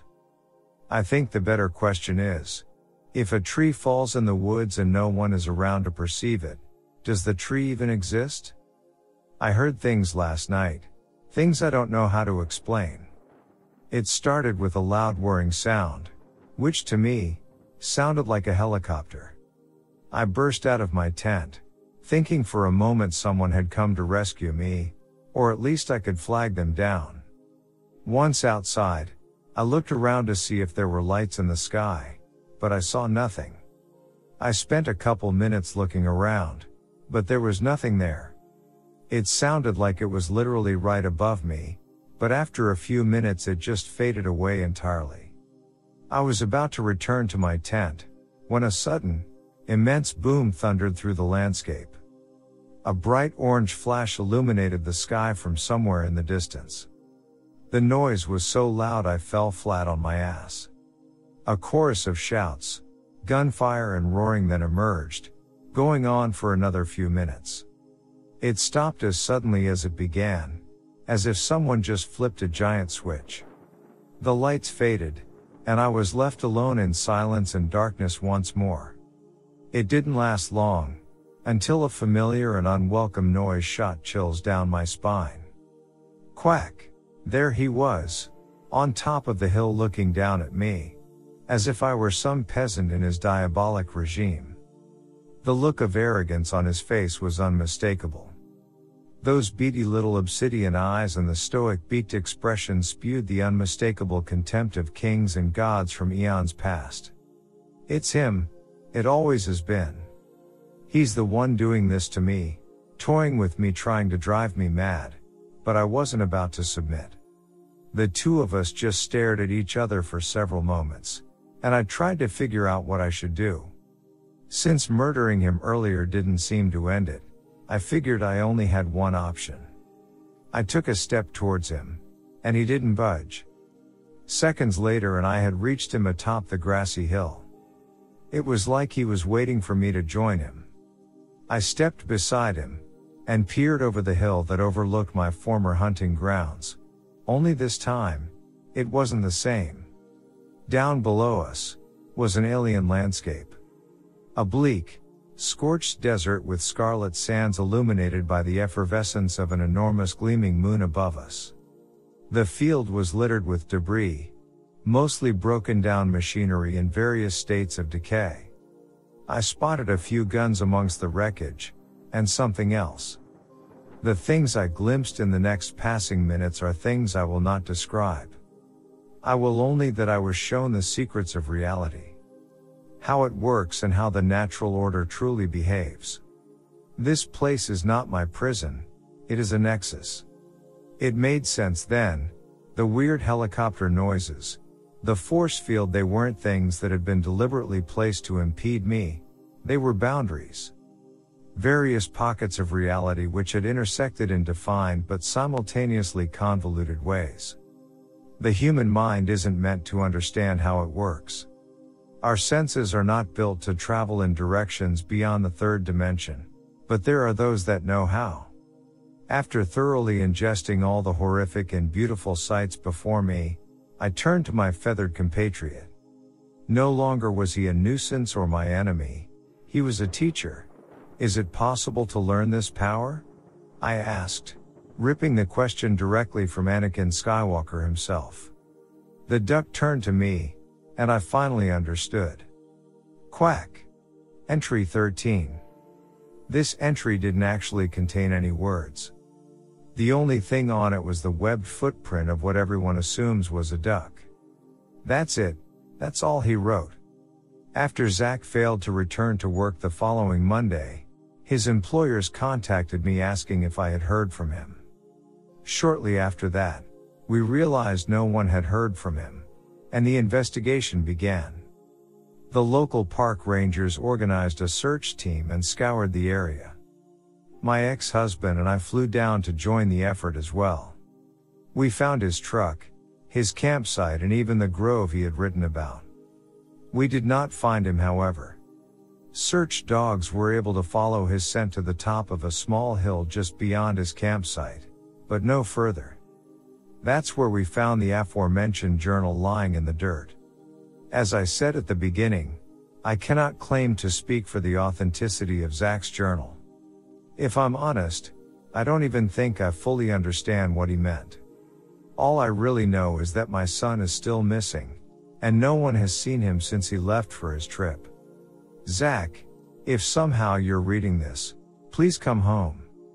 I wasn't going to add this part, but maybe it's significant. Like I said, I cannot confirm the validity of Zach's journal, but last night as I was trying to force myself to sleep, I was awoken by a noise. I tried looking around, but I couldn't find the source of it. I'm not even 100% sure I heard it, but every once in a while, I swear I hear that sound again. Quack.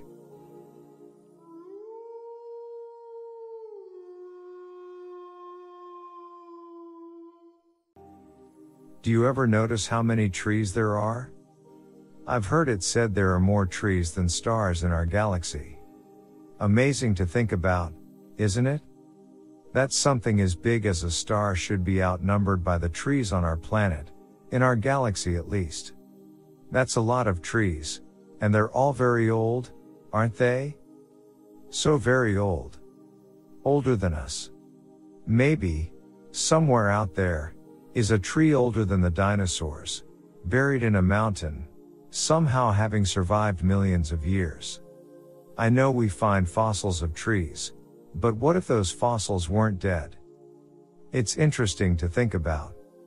That there could be a tree out there older than all of mankind's history. Do you think trees have thoughts?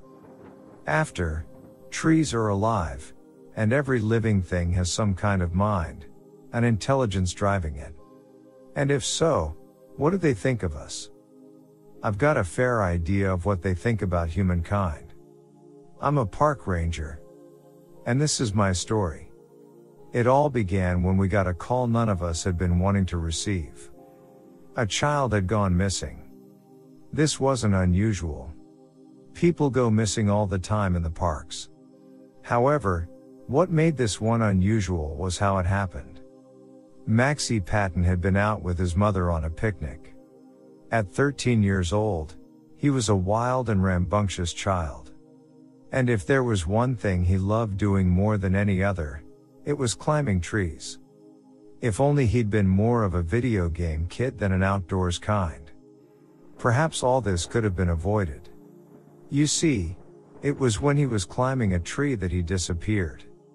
His mother recounted everything in detail.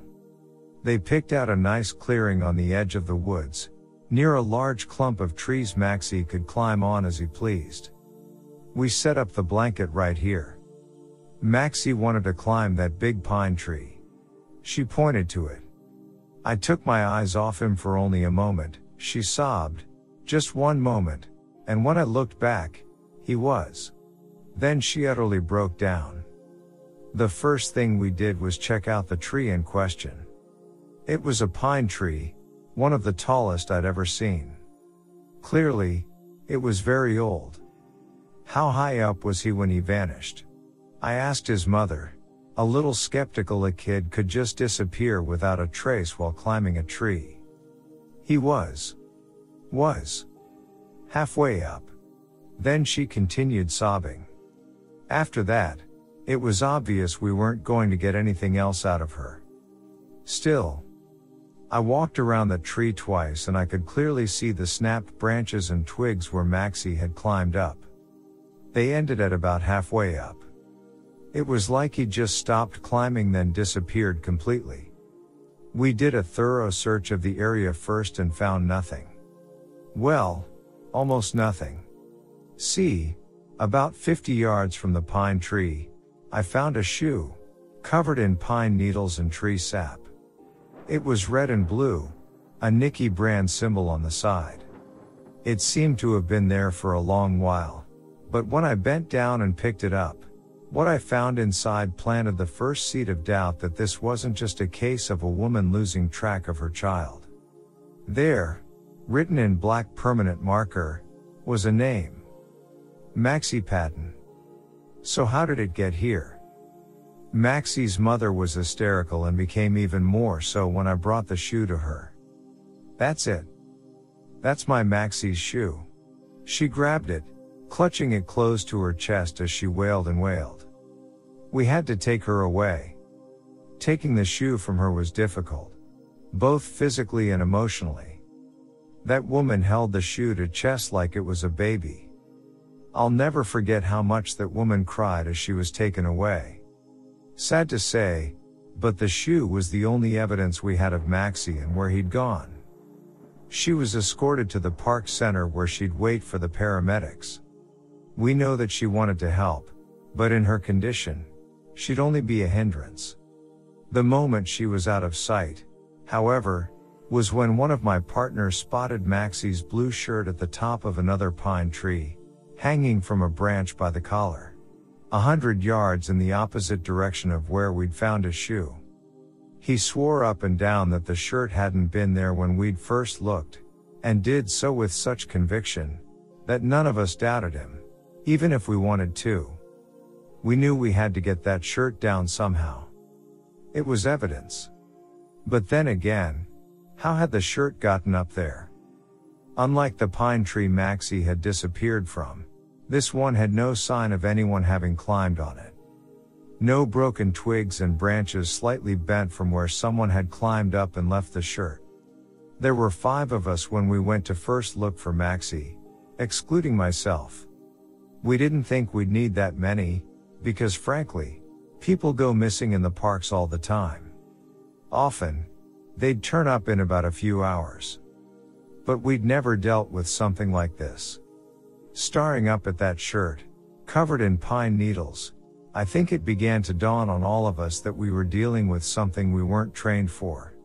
We radioed for backup while trying to figure out how to get the shirt down. I volunteered to climb up. The very first branch I grabbed, however, broke in half instantly. In the process, scratching me across the hand. I cried out, looking at the gash across my palm. It wasn't deep, but the skin had been broken. Blood was already pooling in it. Groaning at the sharp pain, I clenched my hand into a fist, trying to stifle the bleeding. I glared, stunned, at the large branch which had just snapped when I touched it. My blood was already seeping down it and towards the ground, where it dripped onto the exposed roots of the pine tree below. Crap, I cried, turning back around to the others while clutching my wounded hand in my still healthy one. Park rangers always carry a first aid kit on hand, and they quickly helped me apply bandages to it, wrapping my hand in cotton. What happened? One of the other park rangers asked me, looking at the broken branch ludicrous. It just broke, I snapped back despite myself. My agitation at having been cut by the tree branch when it broke was severe, but then something else dawned on me. How had that tree branch cut me? It broke in the grip of my hand, and shouldn't have been able to move in such a way as to leave a mark this painful. Inadvertently, a shiver went down my spine. I became acutely aware of how many trees were around us. Was I mistaken, or had their number increased since I'd last checked? I had to be mistaken. We need to split up and find Maxie, another park ranger said. I was thankful, given it meant I didn't have to focus on the trees anymore. What about the shirt? Another said, indicating the garment at the top of the tree. We'll come back for it later, the first one said dismissively. You know, it's strange. For the life of me, I cannot remember their names. See, I was still new at the time. A rookie really. I barely knew what I was doing at the time. I never saw any of the other park rangers involved in the search for Maxie Patton again. Most of the retired or transferred to a different park. But sometimes, I do wonder if we all came back from that search. We split up into three pairs, moving in a perimeter from Maxie's last known location. The pine tree. I was paired up with a man whose name escapes me. I just know he was Hispanic, and that's all I can ever remember about him. We were sent north, in case Maxie, or whatever was left of him, had somehow gotten there. The others went east and west. If we found anything, we had to radio it in and then come back. If we found a body, we had to leave it undisturbed. That was obvious, of course, but I really hoped we wouldn't find anything. Because what we'd found so far just didn't sit right with me.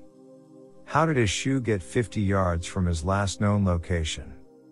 As I thought back to the moment when I had found that shoe, I began playing it over and over in my head. Something was nagging me about it. Hey, pal, said my partner. What? I replied. You ever climb trees as a kid? I nodded. My face was beaming as I thought back to those happy days.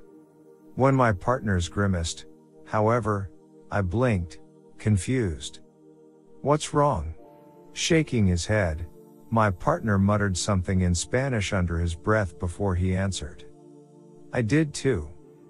A few times. But, he stopped walking and turned to face me. One time, when I was climbing a tree, something happened. What? I asked, curious if this had anything to do with our current search. It was back in Mexico, before my family immigrated to the States. There was a tree in my abuelo's backyard. I climbed it every time I went over. One day, when I climbed to the very top, I was looking out over the entire land around my abuelo's house. I felt like I was king of the world. Then I saw it. Saw what? My partner didn't answer. He opened his mouth, paused, then slowly closed it, shaking his head. You wouldn't believe me. Try me, I replied. He sighed then, opened his mouth to say something. When his eyes widened so large he looked like a fish. He was looking at something behind me. Furrowing my brow, I began to turn around when he grabbed my arm in a vice-like grip. Don't, he hissed through clenched teeth. Don't look. I couldn't help myself. I wished I had taken his advice when my eyes found the blue shirt of a young boy hanging from the bottom branches of a tree with a broken branch, probably about a hundred meters away. Blood was dripping from it onto the roots below. My heart began beating in my chest so fast I thought it would burst. That's impossible, I muttered, then blinked. What I saw the moment my eyes opened will forever haunt me. The tree had come closer. My partner began cursing, letting go of my arm and stumbling back. He crossed himself, saying silent prayers. We have to go, he said with a shaking breath. Now. I didn't argue. Instead, I began running, my partner right next to me the whole time. I didn't dare look back once, and neither did he. All thought of finding Maxie was gone. For all intents and purposes, he might as well not exist. At that moment, all that mattered was getting away from that tree. Exhaustion caught up with us eventually, though, and we stopped, panting as we tried to catch our breath. Did that just happen? I said through my painful gasps of air. Did that actually just happen? I don't know. Amigo, said my partner. Did you see it move? I asked him. No, he answered. but I saw the others moving. What? Their branches and leaves were moving, he answered. You heard that, right? I nodded. By this point, I was thoroughly done with everything, for lack of a better term. This was just too crazy. I was watching them for a while, he continued, wondering why they were moving with no wind about. Then, then, what? I asked him. He looked me grimly in the eyes. I saw a boy, he said. The branches moved aside, only briefly, but I saw the body of a little boy. He couldn't have been more than 13. But, amigo, we mustn't find that body. I didn't want to ask. But curiosity got the better of me. Why? Because that thing could never be called human. Not after they're finished with it. What do you mean? Finished with it. My partner didn't answer. Instead, he began praying again in a shaking voice, crossing himself over and over. What was happening to Maxie's body? I pressed, not consciously. He didn't answer me at first. Instead, he licked his lips, looking around us, eyes darting from one spot to another. When he spoke, his voice was low and shaking. The same thing I saw in my abuelo's backyard when I was a child. I didn't say anything to that. I just sat on a stone, leaning backward until my partner grabbed my shoulder. Don't, he whispered, there's a tree behind you.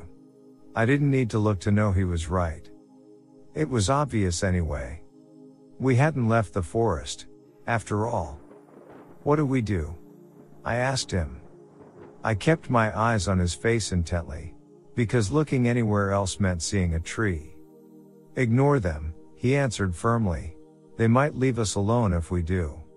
So we did. We just sat on the ground, facing each other, catching our breath. I could hear the singing of birds, the gentle flow of a stream nearby, but the only thing I could pay attention to was the sounds the trees made. The soft creaking of wood, the swaying of leaves and branches on this windless day, the trees brushing against each other. Neither of us said anything, just looked at the ground to avoid the awkwardness of staring at each other's faces for who knows how long. The silence between us was marked by our tense patience. Something was going to happen, we could feel it. Even after running from that thing for God knows how long, I didn't believe we'd escaped it. It was still out there. Waiting, just like us. I've heard stories about how some hunters track their prey. They shot it first, critically wounding it, then follow the blood trail it leaves behind, waiting for it to collapse from exhaustion. Why bother letting it put up a struggle when you can wait it out? I remembered those stories when I looked at my hand. The cotton around my palm was soaked a crimson red. Why is this happening? I asked my companion. He said nothing, just stared at the ground. I've never heard of this before, I continued, my voice dull and tired. I've heard stories of Bigfoot, Mothman, even freaking dogmen in Michigan. Some people say they've seen aliens, others, goblins and fairies. And they always say they see them in the woods. Peeking around a corner, watching them. Hiding behind something, like a rock or a. A. I couldn't say it. Because they were still all around us. Listening. But I've never heard of anyone being hunted by a tree. When I said that, I don't know why I did. I guess accepting the reality of what was happening would make it easier. It didn't. Because when my partner looked up at me suddenly, I could see it in his eyes. He was disappointed in me. I was talking in the presence of other trees. I didn't care. This was just too weird. Any rational part of my brain was long since dead, unable to deal with how bizarre this was. I wondered if my partner was going through the same thing. Then again, he claimed to have experienced this thing before. Are we sure they're trees? He said slowly, Like he was talking to a child. What? I answered, and eyes narrowed. My father once told me a story. It was about a demon possessing a woman he knew as a child. He said she went stark raving mad, biting people and scratching her face. When he finished, I couldn't help but wonder if demons only possessed people. Are you saying a demon has possessed a tree and is hunting us? Maybe, he answered. Who knows? I mean, how do we even know if that thing was a tree? Looked like one to me, I replied, trying not to peek over my shoulder to see if it was behind me. But trees don't move that fast. And they don't carry around pieces of clothing. They don't chase people. You said you saw them with a boy's body, I pointed out. My partner swallowed, crossing himself. I did, I did. I wish I hadn't, but I did. And let me tell you, amigo, trees aren't capable of doing what was happening to that boy. I didn't say anything. The sun broke through the leaf canopy above us, and I squinted from the glare. So did my partner. Part of me thought he made a compelling case, but another felt like there was something we were missing. Missing. That was it. When a tree falls, I said, and no one is around, what sound does it make? My partner furrowed his brow, confused. How do we know trees don't chase people down? How do we know they can't move in the blink of an eye? Or take a young boy without anyone noticing and carry away his body? What are you saying? That trees are capable of doing that? Maybe they are, I replied. Maybe we aren't the first to have seen them either. You think there might be others? When you were a kid, you saw something in your grandfather's backyard, right? Something involving trees?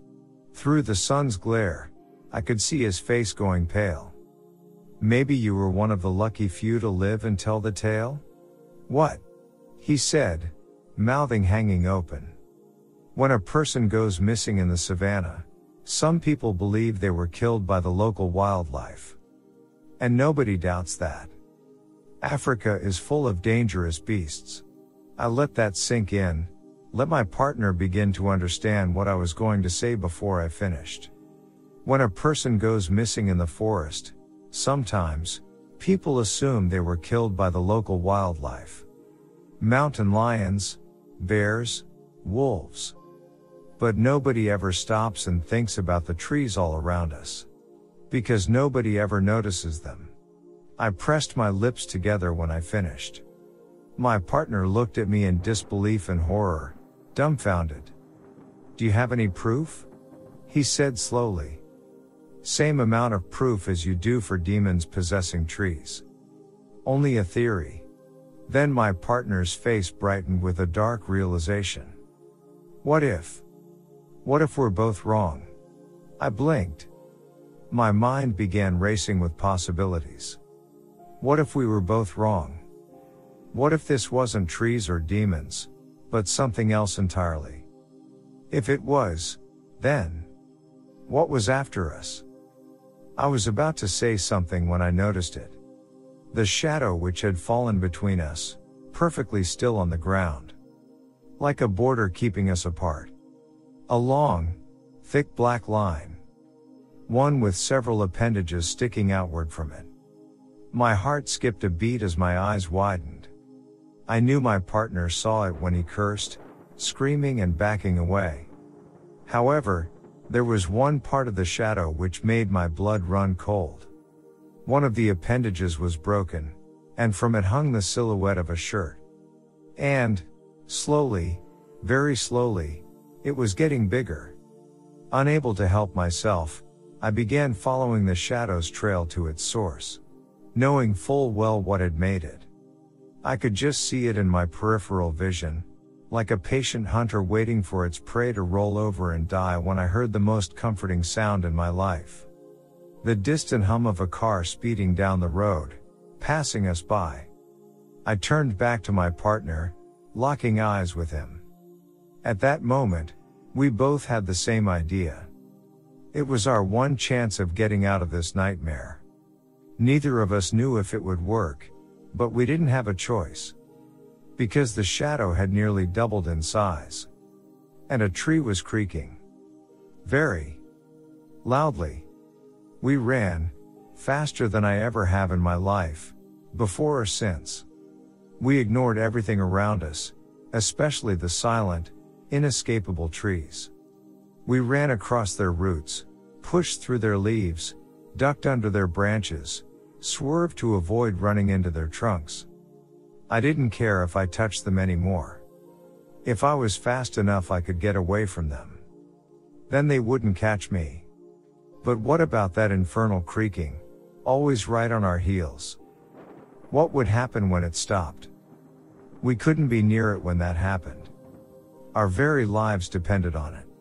So caught up in sprinting out of those godforsaken trees, I didn't think to look at my path. My foot hit something large and solid, and I cried out, losing my balance. My partner was in front of me, and looked over his shoulder, bewildered. He stopped and reached out his arms. I grabbed onto them and planted my foot back on the ground, pushing myself forward. Both of us kept running. We didn't need to check what I had tripped on.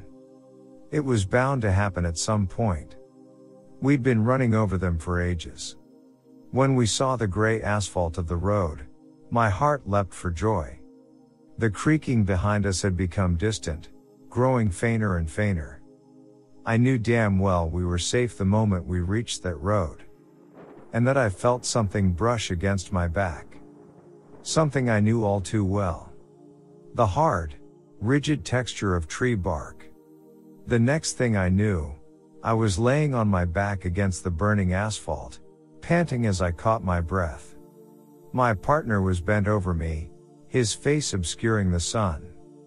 There were tears running down his face. I saw it touch you, he said to me, weeping. It was so close, amigo, so close. I've never seen anyone run as fast you did. We're safe now, he began murmuring. We're safe. Praise the Lord. We're safe. I didn't say anything.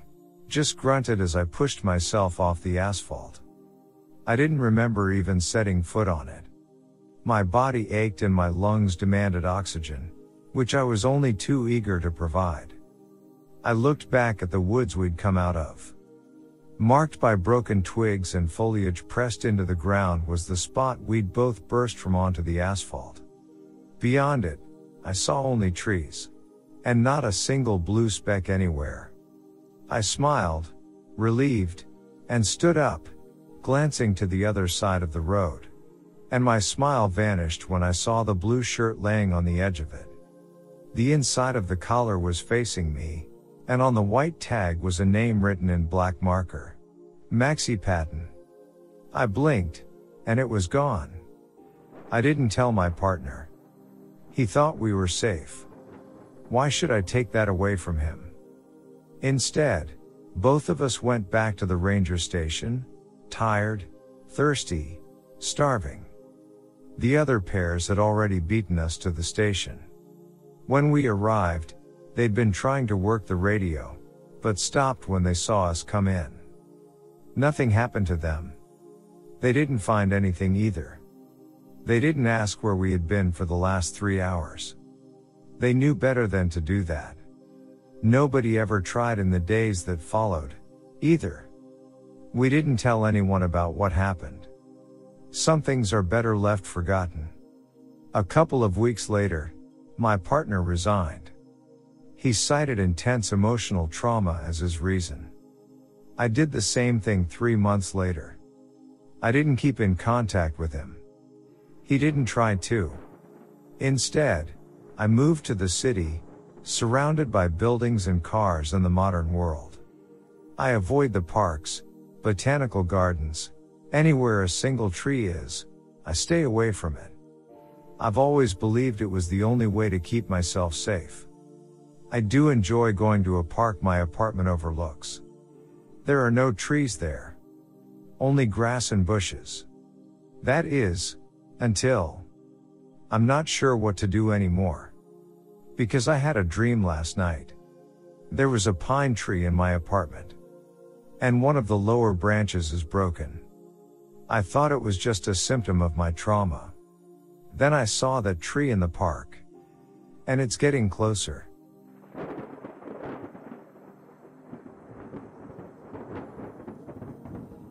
I'm a wildlife ranger at America's largest blackwater swamp.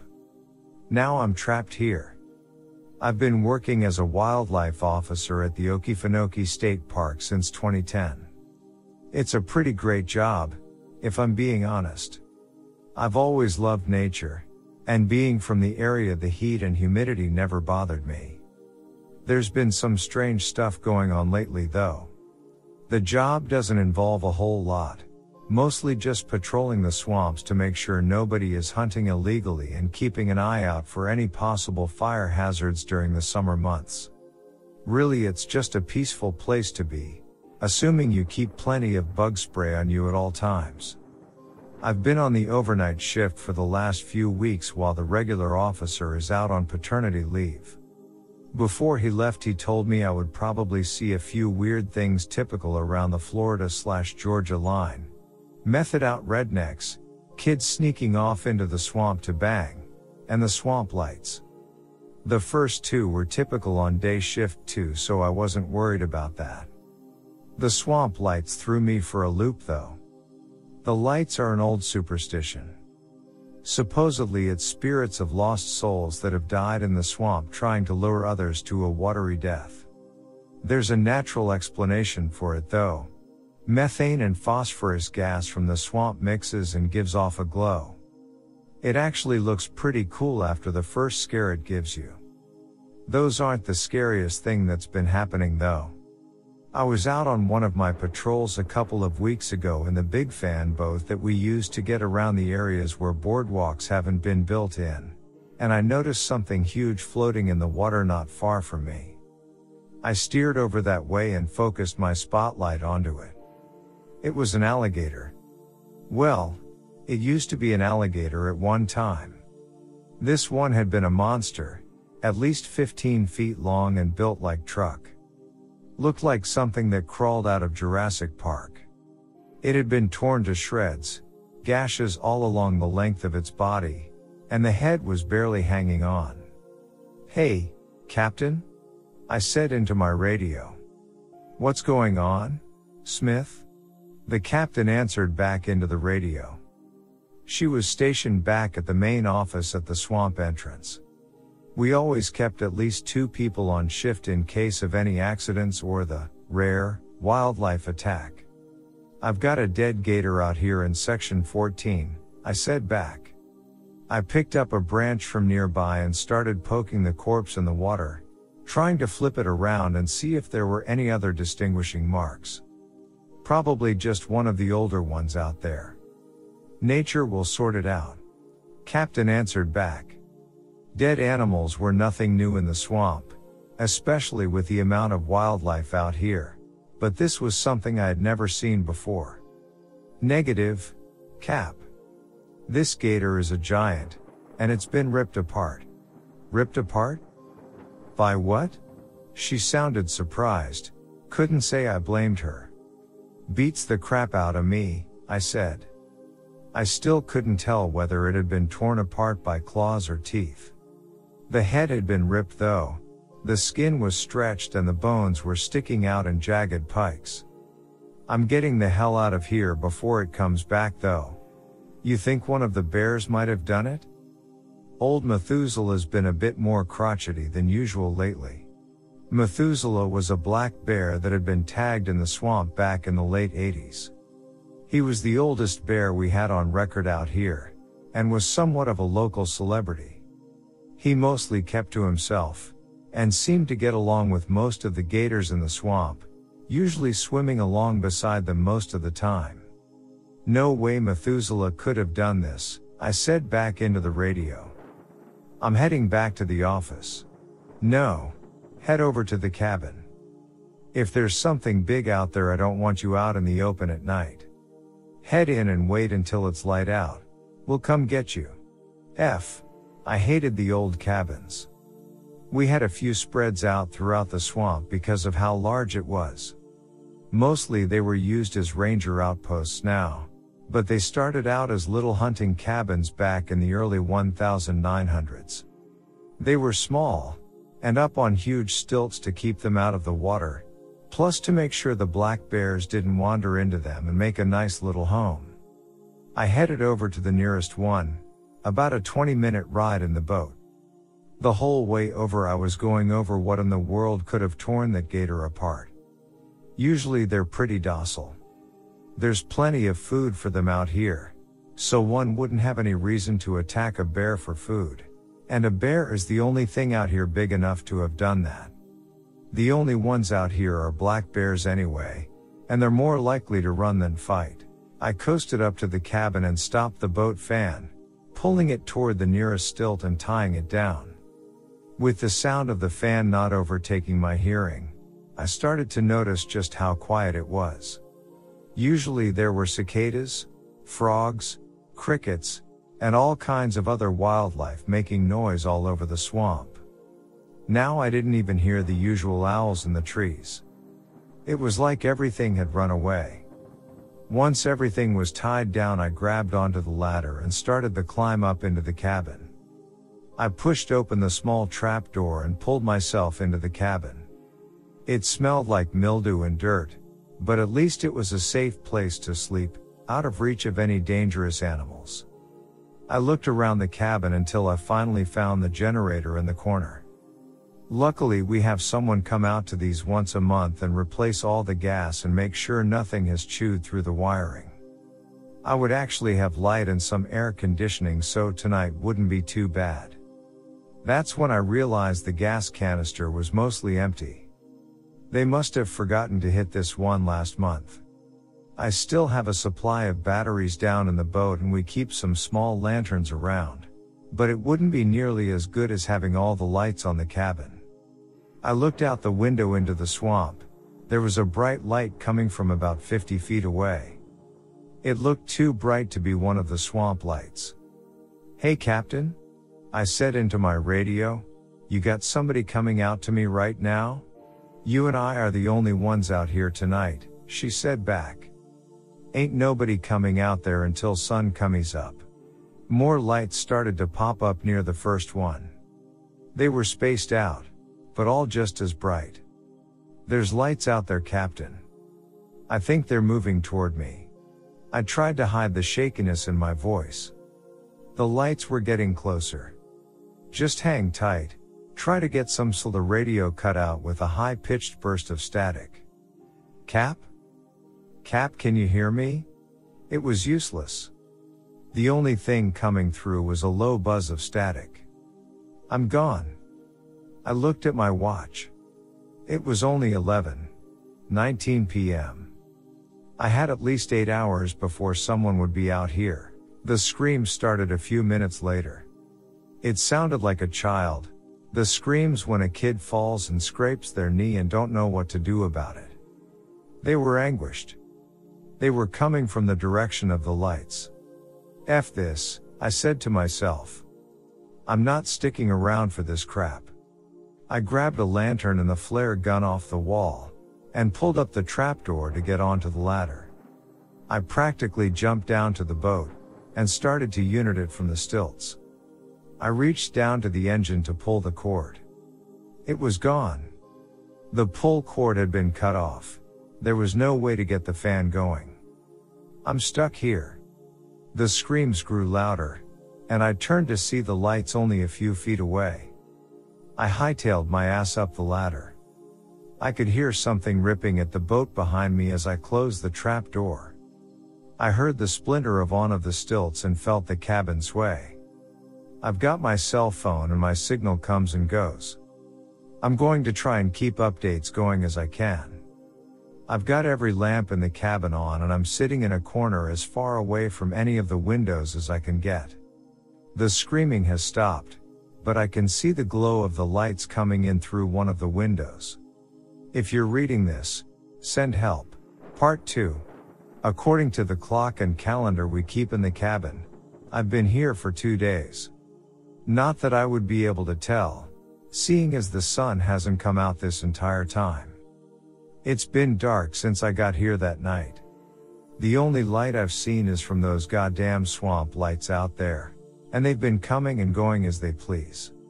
I still don't know what they are, but I know there's something else out there with them.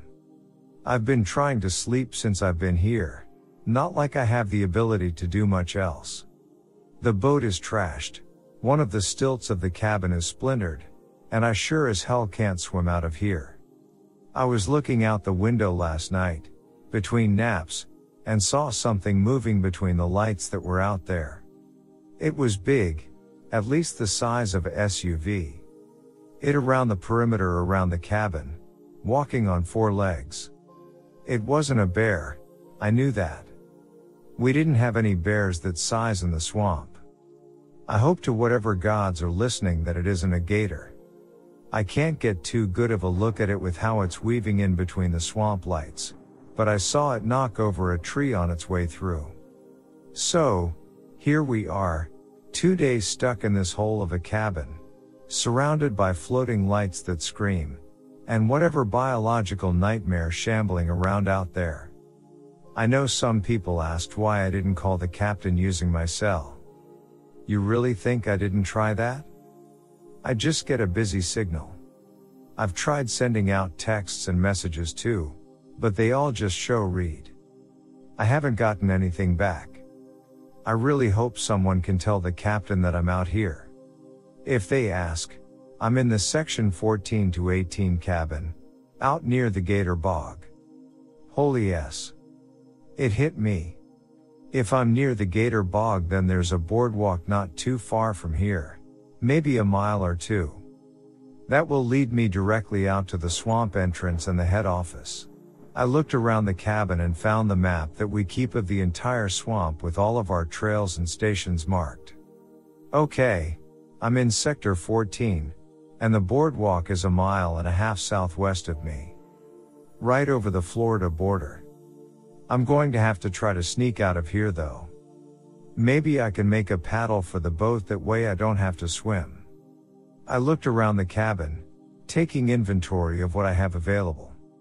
There are some battery packs, a set of radios, a flare gun, and the emergency rifle with 20 rounds of ammo, plus the lantern and a couple of flashlights, with glow sticks as backup. I think there's a backup oar in the fan boat, but I'll need to check to be sure. The other thing I'll have to do is distract the lights and whatever that thing is in there. I may need to use either a flare or a few of the rounds of ammo. I don't think bullets will hurt the lights though. I thought it over for a few minutes. This was going to take some trial and error before I go anywhere, and I've seen what those things out there can do to the cabin, so they could break me in half no problem. I'll load up a flare and see what that does. I have six flares total, so one shouldn't be an issue. I loaded it up, stood at the window, and took aim at the nearest light. The flare shot off, the red light almost blinding me. Before it landed, I saw it pass through the light. The light changed. It had a face now, gaunt, with hollow, black eyes. Sharp teeth showed from the twisted maw, almost as if it was screaming in terror. I heard a roar of anger from it, and it shot toward the cabin, howling. I pulled the shutter, trying to close the window before it got here, desperately hoping that would keep it out. It banged against the side of the cabin and I could hear claws scraping against the wood. At least I finally had an answer to their state. They were solid, so maybe bullets could hurt them. Okay. I think I'm ready. There's a small propane tank under the camp stove in the corner. I can rig that to a flare, throw it out there, and shoot it as a distraction. Then I jump down from the trapdoor, land in the boat, and row my way out of here. I'm going to wait for a while and observe. That swamp light I shot at is still howling outside. That's a sound I'm never going to forget. It's it's like a child screaming, but warped, as if it's being put through an echo and drawn out. God, I hope I make it out of this hellhole. The radio suddenly let out a burst of static. I could hear a voice coming through. Kaysen? Kaysen, are you out there? Holy yes. It was the captain. Cap? Can you hear me? I'm here. I'm in the section 14 cabin, I shouted back into it. The howling outside got louder, the clawing at the wall more furious. Kaysen, we searched the cabin. You weren't there. Where the hell are you? What does she mean? I've been here for two days. They had to have seen my boat down there. Look, we found your boat back near that torn up gator. Just stay where you are. We'll find you. Captain, I'm in the cabin. I haven't left the damn cabin, I shouted back. I was panicking now. If they couldn't find me, what hope did I have?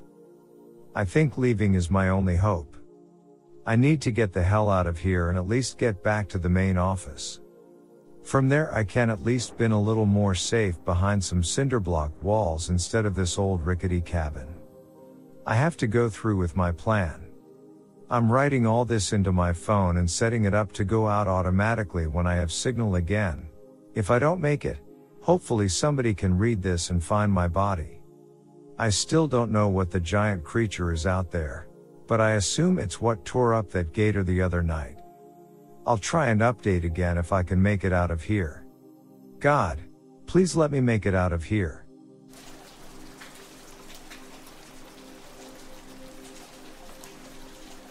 I climbed the stairs in the forest and still regret it. 13 years ago, I went mute and I am finally able to talk about what happened. From a young age, I was an extroverted and a stubborn girl. Although I always listened to my parents but that time, at 12 years I felt rebellious. My neighborhood held a Girl Scout camp. Every year, my parents didn't allow me to go, but this time I felt old enough, which was my first mistake. Me and Kelly, my best friend begged our parents but they refused because they are responsible adults, who cared about us. But to us, 12 year olds they seemed like monsters. So, I made a plan. We told our parents that we were going to Katie's house for a sleepover. They talked to Katie's parents and we did stay at Katie's for approximately 12 minutes and then we left for our epic camping trip. Kelly decided on the place, Ludenberg Woods, and that was our second mistake. Kelly and I have been best friends ever since we were little. Recently it was her birthday and I gifted her a unicorn bracelet which she never took off. Our neighborhood is surrounded by woods. The Girl Scout camp took place in the eastern part of Westeria Forest. So we were quite far away. We didn't really have any camping gear just, two pillows, a blanket, a small Barbie tent, a flashlight, and some snacks enough for a day. We rode our cycles from Katie's to the woods. At first, everything seemed nice. We heard birds chirping and cars go by. The weather was nice and warm. We saw squirrels and rabbits jumping around. But as we went on, the forest grew thicker. We were tired of running around so we sat under a dark shaded tree. We ate our snacks and I tried to scare Kelly but what will happen next terrifies me to the core. As we started walking down the wrecked trail again, we couldn't hear or see any animals. The only sounds we could hear were of the rustling of the leaves. There was an eerie presence in the woods. I felt uncomfortable and suffocated. And then, there was a sudden cloudburst. It felt like the whole woods were closing in on us. An ominous feeling wrapped around me. The trees looked like tall intimidating creatures. The peal of thunder startled us and both of us ran for shelter. In a state of panic, I realized that Kelly was missing. Fog surrounded me so I couldn't see anything but I could feel she wasn't here. After I calmed down, I investigated my surroundings and scouted for Kelly. As I said before where I live was quite warm but here it felt like it dropped about 10 degrees. Anyway, while walking down the path I noticed something. It was iron? As far as I know, that wasn't natural. Why would there be human made stuff so deep in the forest? I walked closer to it and in betwixt of the fog I saw an iron staircase. It seemed new, polished, and untouched by nature. Almost as though time had stopped for it. It seemed like someone had cut the stairs from a house and put them here. I was so mesmerized by them that it didn't even register to me that all the sounds were blocked off. At this point, I could hear nothing but my own breathe. Looking at the stairs, I felt an unexplained morbid feeling to climb up them. At that time, I felt like it was a must to climb. I had no choice. So I did. I started climbing them. With each step, I felt disconnected from reality. Nothing mattered. Eventually, I couldn't even hear my own breathe or was I not breathing? You may think that creepy sounds and screams are scary but no. Silence. Dead silence is the most terrifying thing that could destroy a person. This type of silence will make your skin crawl and make you want to rip your ears out. There was only the final step left between me and whatever lies beyond. The last thing that I could recollect was feeling a push. That's it. I fell and lost consciousness. When I woke up, it was still pouring, even heavier than before. After I made sense of what was happening, I felt like being watched. Then I heard my name Rebecca in a low, distorted voice. It didn't sound human. I got up and looked around and saw the thing that haunts my dreams. Every last thread of hope was shredded by this deep despair. What I saw was a thing, so horrifying that I can't even begin to describe it. It was tall and had two dark holes for eyes, a huge distorted grin which stretched from one side to the other. It had huge limbs with sharp claws covered with disgusting blood. I was petrified looking at it.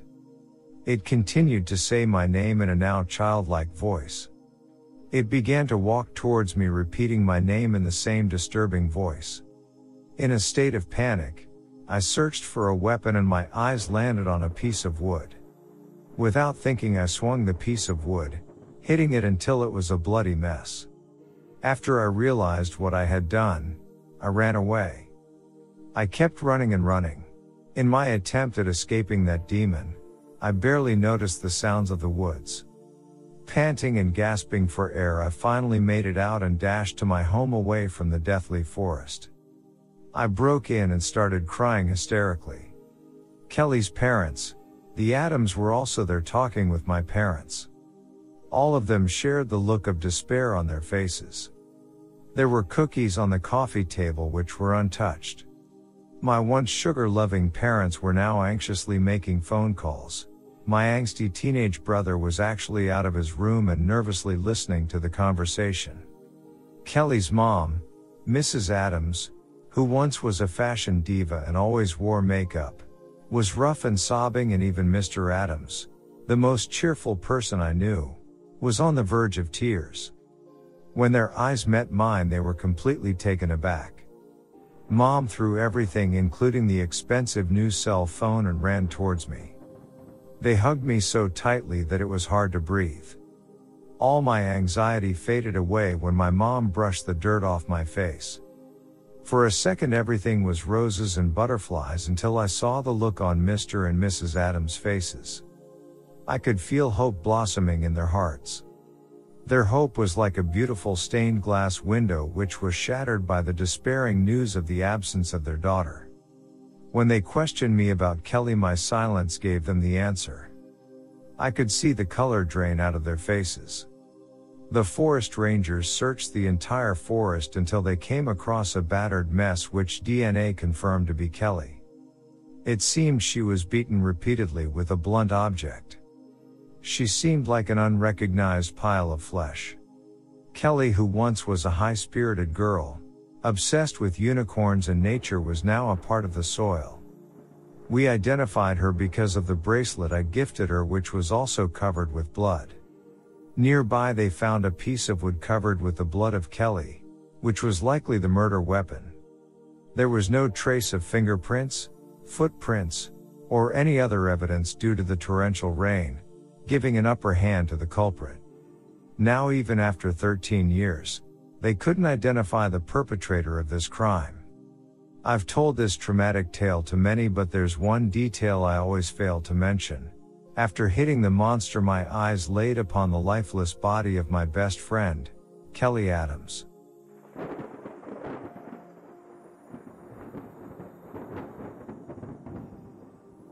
I'm the son of an Army Ranger.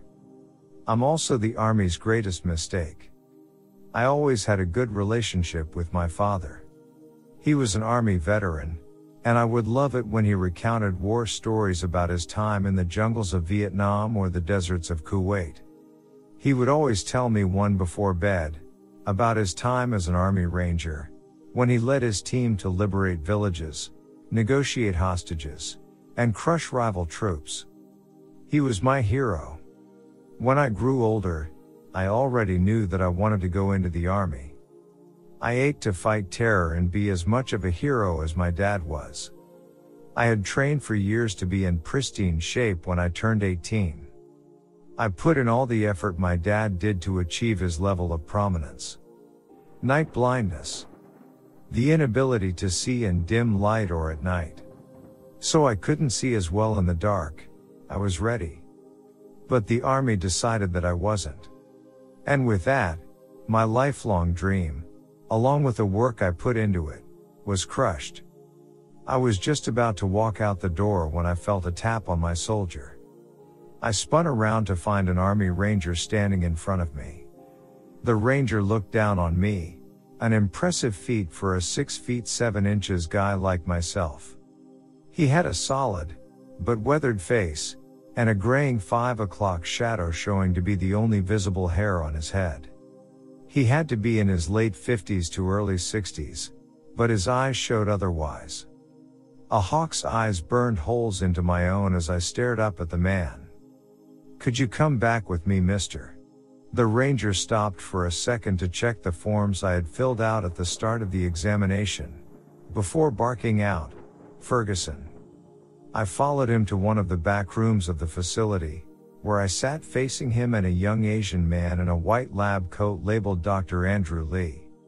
The doctor stared at me and spoke. So Mr. Ferguson. Walter is fine, I interjected. He looked at me almost non-amused and repeated, So Walter, we see that you are in pristine shape to serve our military.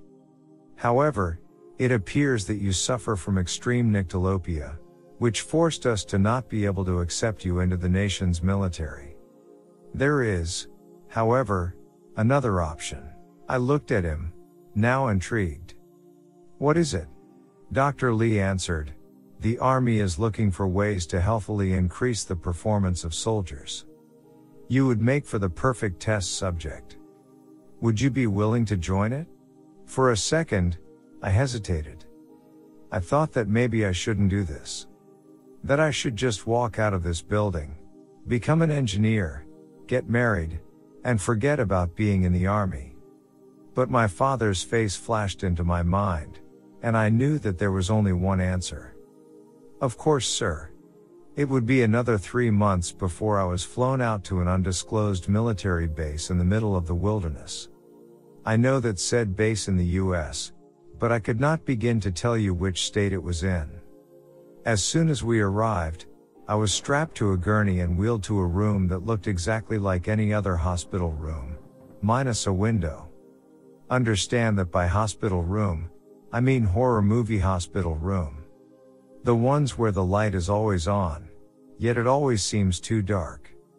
Where the white walls always seem gray and the room's door doubled as a heavy duty locking system. It was safe to say that I was immediately regretting my decision.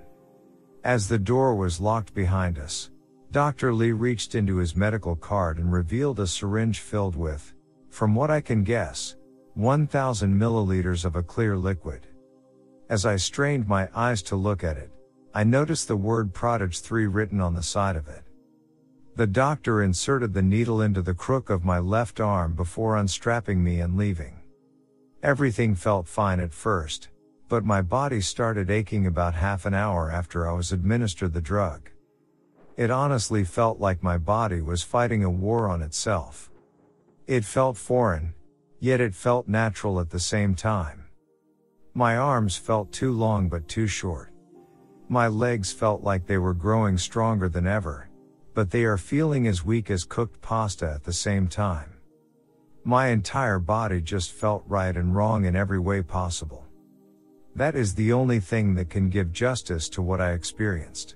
After I was given a meal, I prayed. My dad was not only an army veteran, but he was also a deeply devoted Christian. My faith is another part of him that rubbed off on me. That night, I prayed for the sick and the elderly, but I prayed for answers too. Answers to this experiment. For example, what was the point? What was happening to me? Why? No answers came. The same thing happened the next day. Wake up, get injected with Prodigy 3, eat, relax, pray, fall asleep. My schedule may have been common, but the side effects of the medication were not. All that was happening to me was that I was getting taller and stronger, but it just felt wrong. I understand that my body was changing, but it wasn't changing the way it felt like it was changing. The way it felt, it was horrendous, like my molecules were individually splitting apart. I have no idea how long passed before the cut. It seemed like a normal day until I noticed that the medical cart was bulkier than I remembered. I watched him reach on the cart and pull out a wolf's skull and a knife. I was suddenly afraid. I thrashed in the restraints as he moved the knife closer to my head. I passed out, right before the knife touched me. I woke up alone. The only comfort I had was my dinner. I raised the navy bean soup to my lips to notice that they're further forward than normal. I lifted the metal spoon to my face. Something unnatural stared back at me. It had a lupine snout, with skin stretched over its elongated maw, and a pair of 16 point antlers sticking out of its head. It looked terrifying, but one factor made it much more horrifying than the monster itself. That monster was me. It was then that I prayed harder than I had ever prayed. I asked God why. Why do I suffer while sinners are relieved? Why is this the path I am told to take? Why does humanity see me as the monster instead of the monster wearing a white lab coat? I was lamenting in my thoughts when the lights went out. A couple of subjects from a neighboring plant, three teenage boys named Erebus, A, and Sledog, had escaped and cut power to their facility and the surrounding facilities. With this, all doors were unlocked. As soon as I realized this, I burst through the now open door. I ran blindly, due to night blindness, trying to escape. I somehow reached the front doors and fled, not knowing where I was going until bright lights shone ahead of me. The van stopped as soon as I scrambled out onto the road. That moment was one of the most terrifying moments in my life. I thought they'd turn tail and start running, sliding so wildly that they slam into a tree. Instead, a young boy with wavy, dirty blonde hair and an almost square face walked out of the back. Despite the urgency that could be noticed on his face, he seemed confident. Which was surprising, acknowledging my freakish face and the fact that he was barely scraping six feet tall. Come on, he says in a deep voice. I can only stand in shock that he'd talk to me. We can help you. Just get in the back, he yelled back at me. That was all it took for me to clamber into the back of the truck. First off, can you talk? The boy asked inquisitively. I answered a curt, yes, in reply. Next, do you have a name? In which I again tersely responded, Walter. The feelings that were suppressed for however long came flooding out. I tried to stop it, but I could still feel tears leaking out of my fiendish eyes. The boy asked me if I was alright, in which I laid every bit of information I knew upon him. My rejection from the army, my flight out here, the laborious months, Prodigy 3, The Cut, Everything. He looked at me sympathetically, taking notes and absorbing information. Proverbs 12. 10 inches are the only words that the boy said after everything. What? I answered, bewildered. Proverbs 12. 10. Whoever is righteous has regard for the life of his beast, but the mercy of the wicked is cruel. In God's eyes, you're no more an outcast than the football quarterback or a common housefly, and there will always be those that see it. You may never return to normal, but you are as much of a person as anyone else in our care.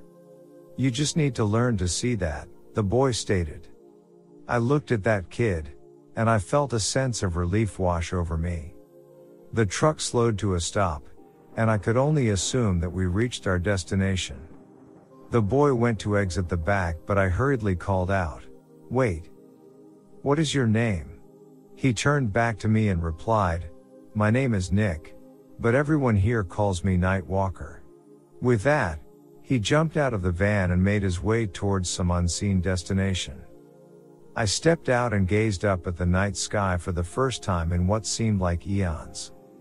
I stared up at the heavens and asked for forgiveness for my rage earlier. I then turned around and walked towards the large white fortress. I am the son of an army ranger. I am the army's greatest mistake. But I am not a monster, as there are no monsters in God's eyes. Thanks for watching. Be sure to subscribe for daily stories. We at Horror Den of Misfits really enjoy this, and your support would be appreciated.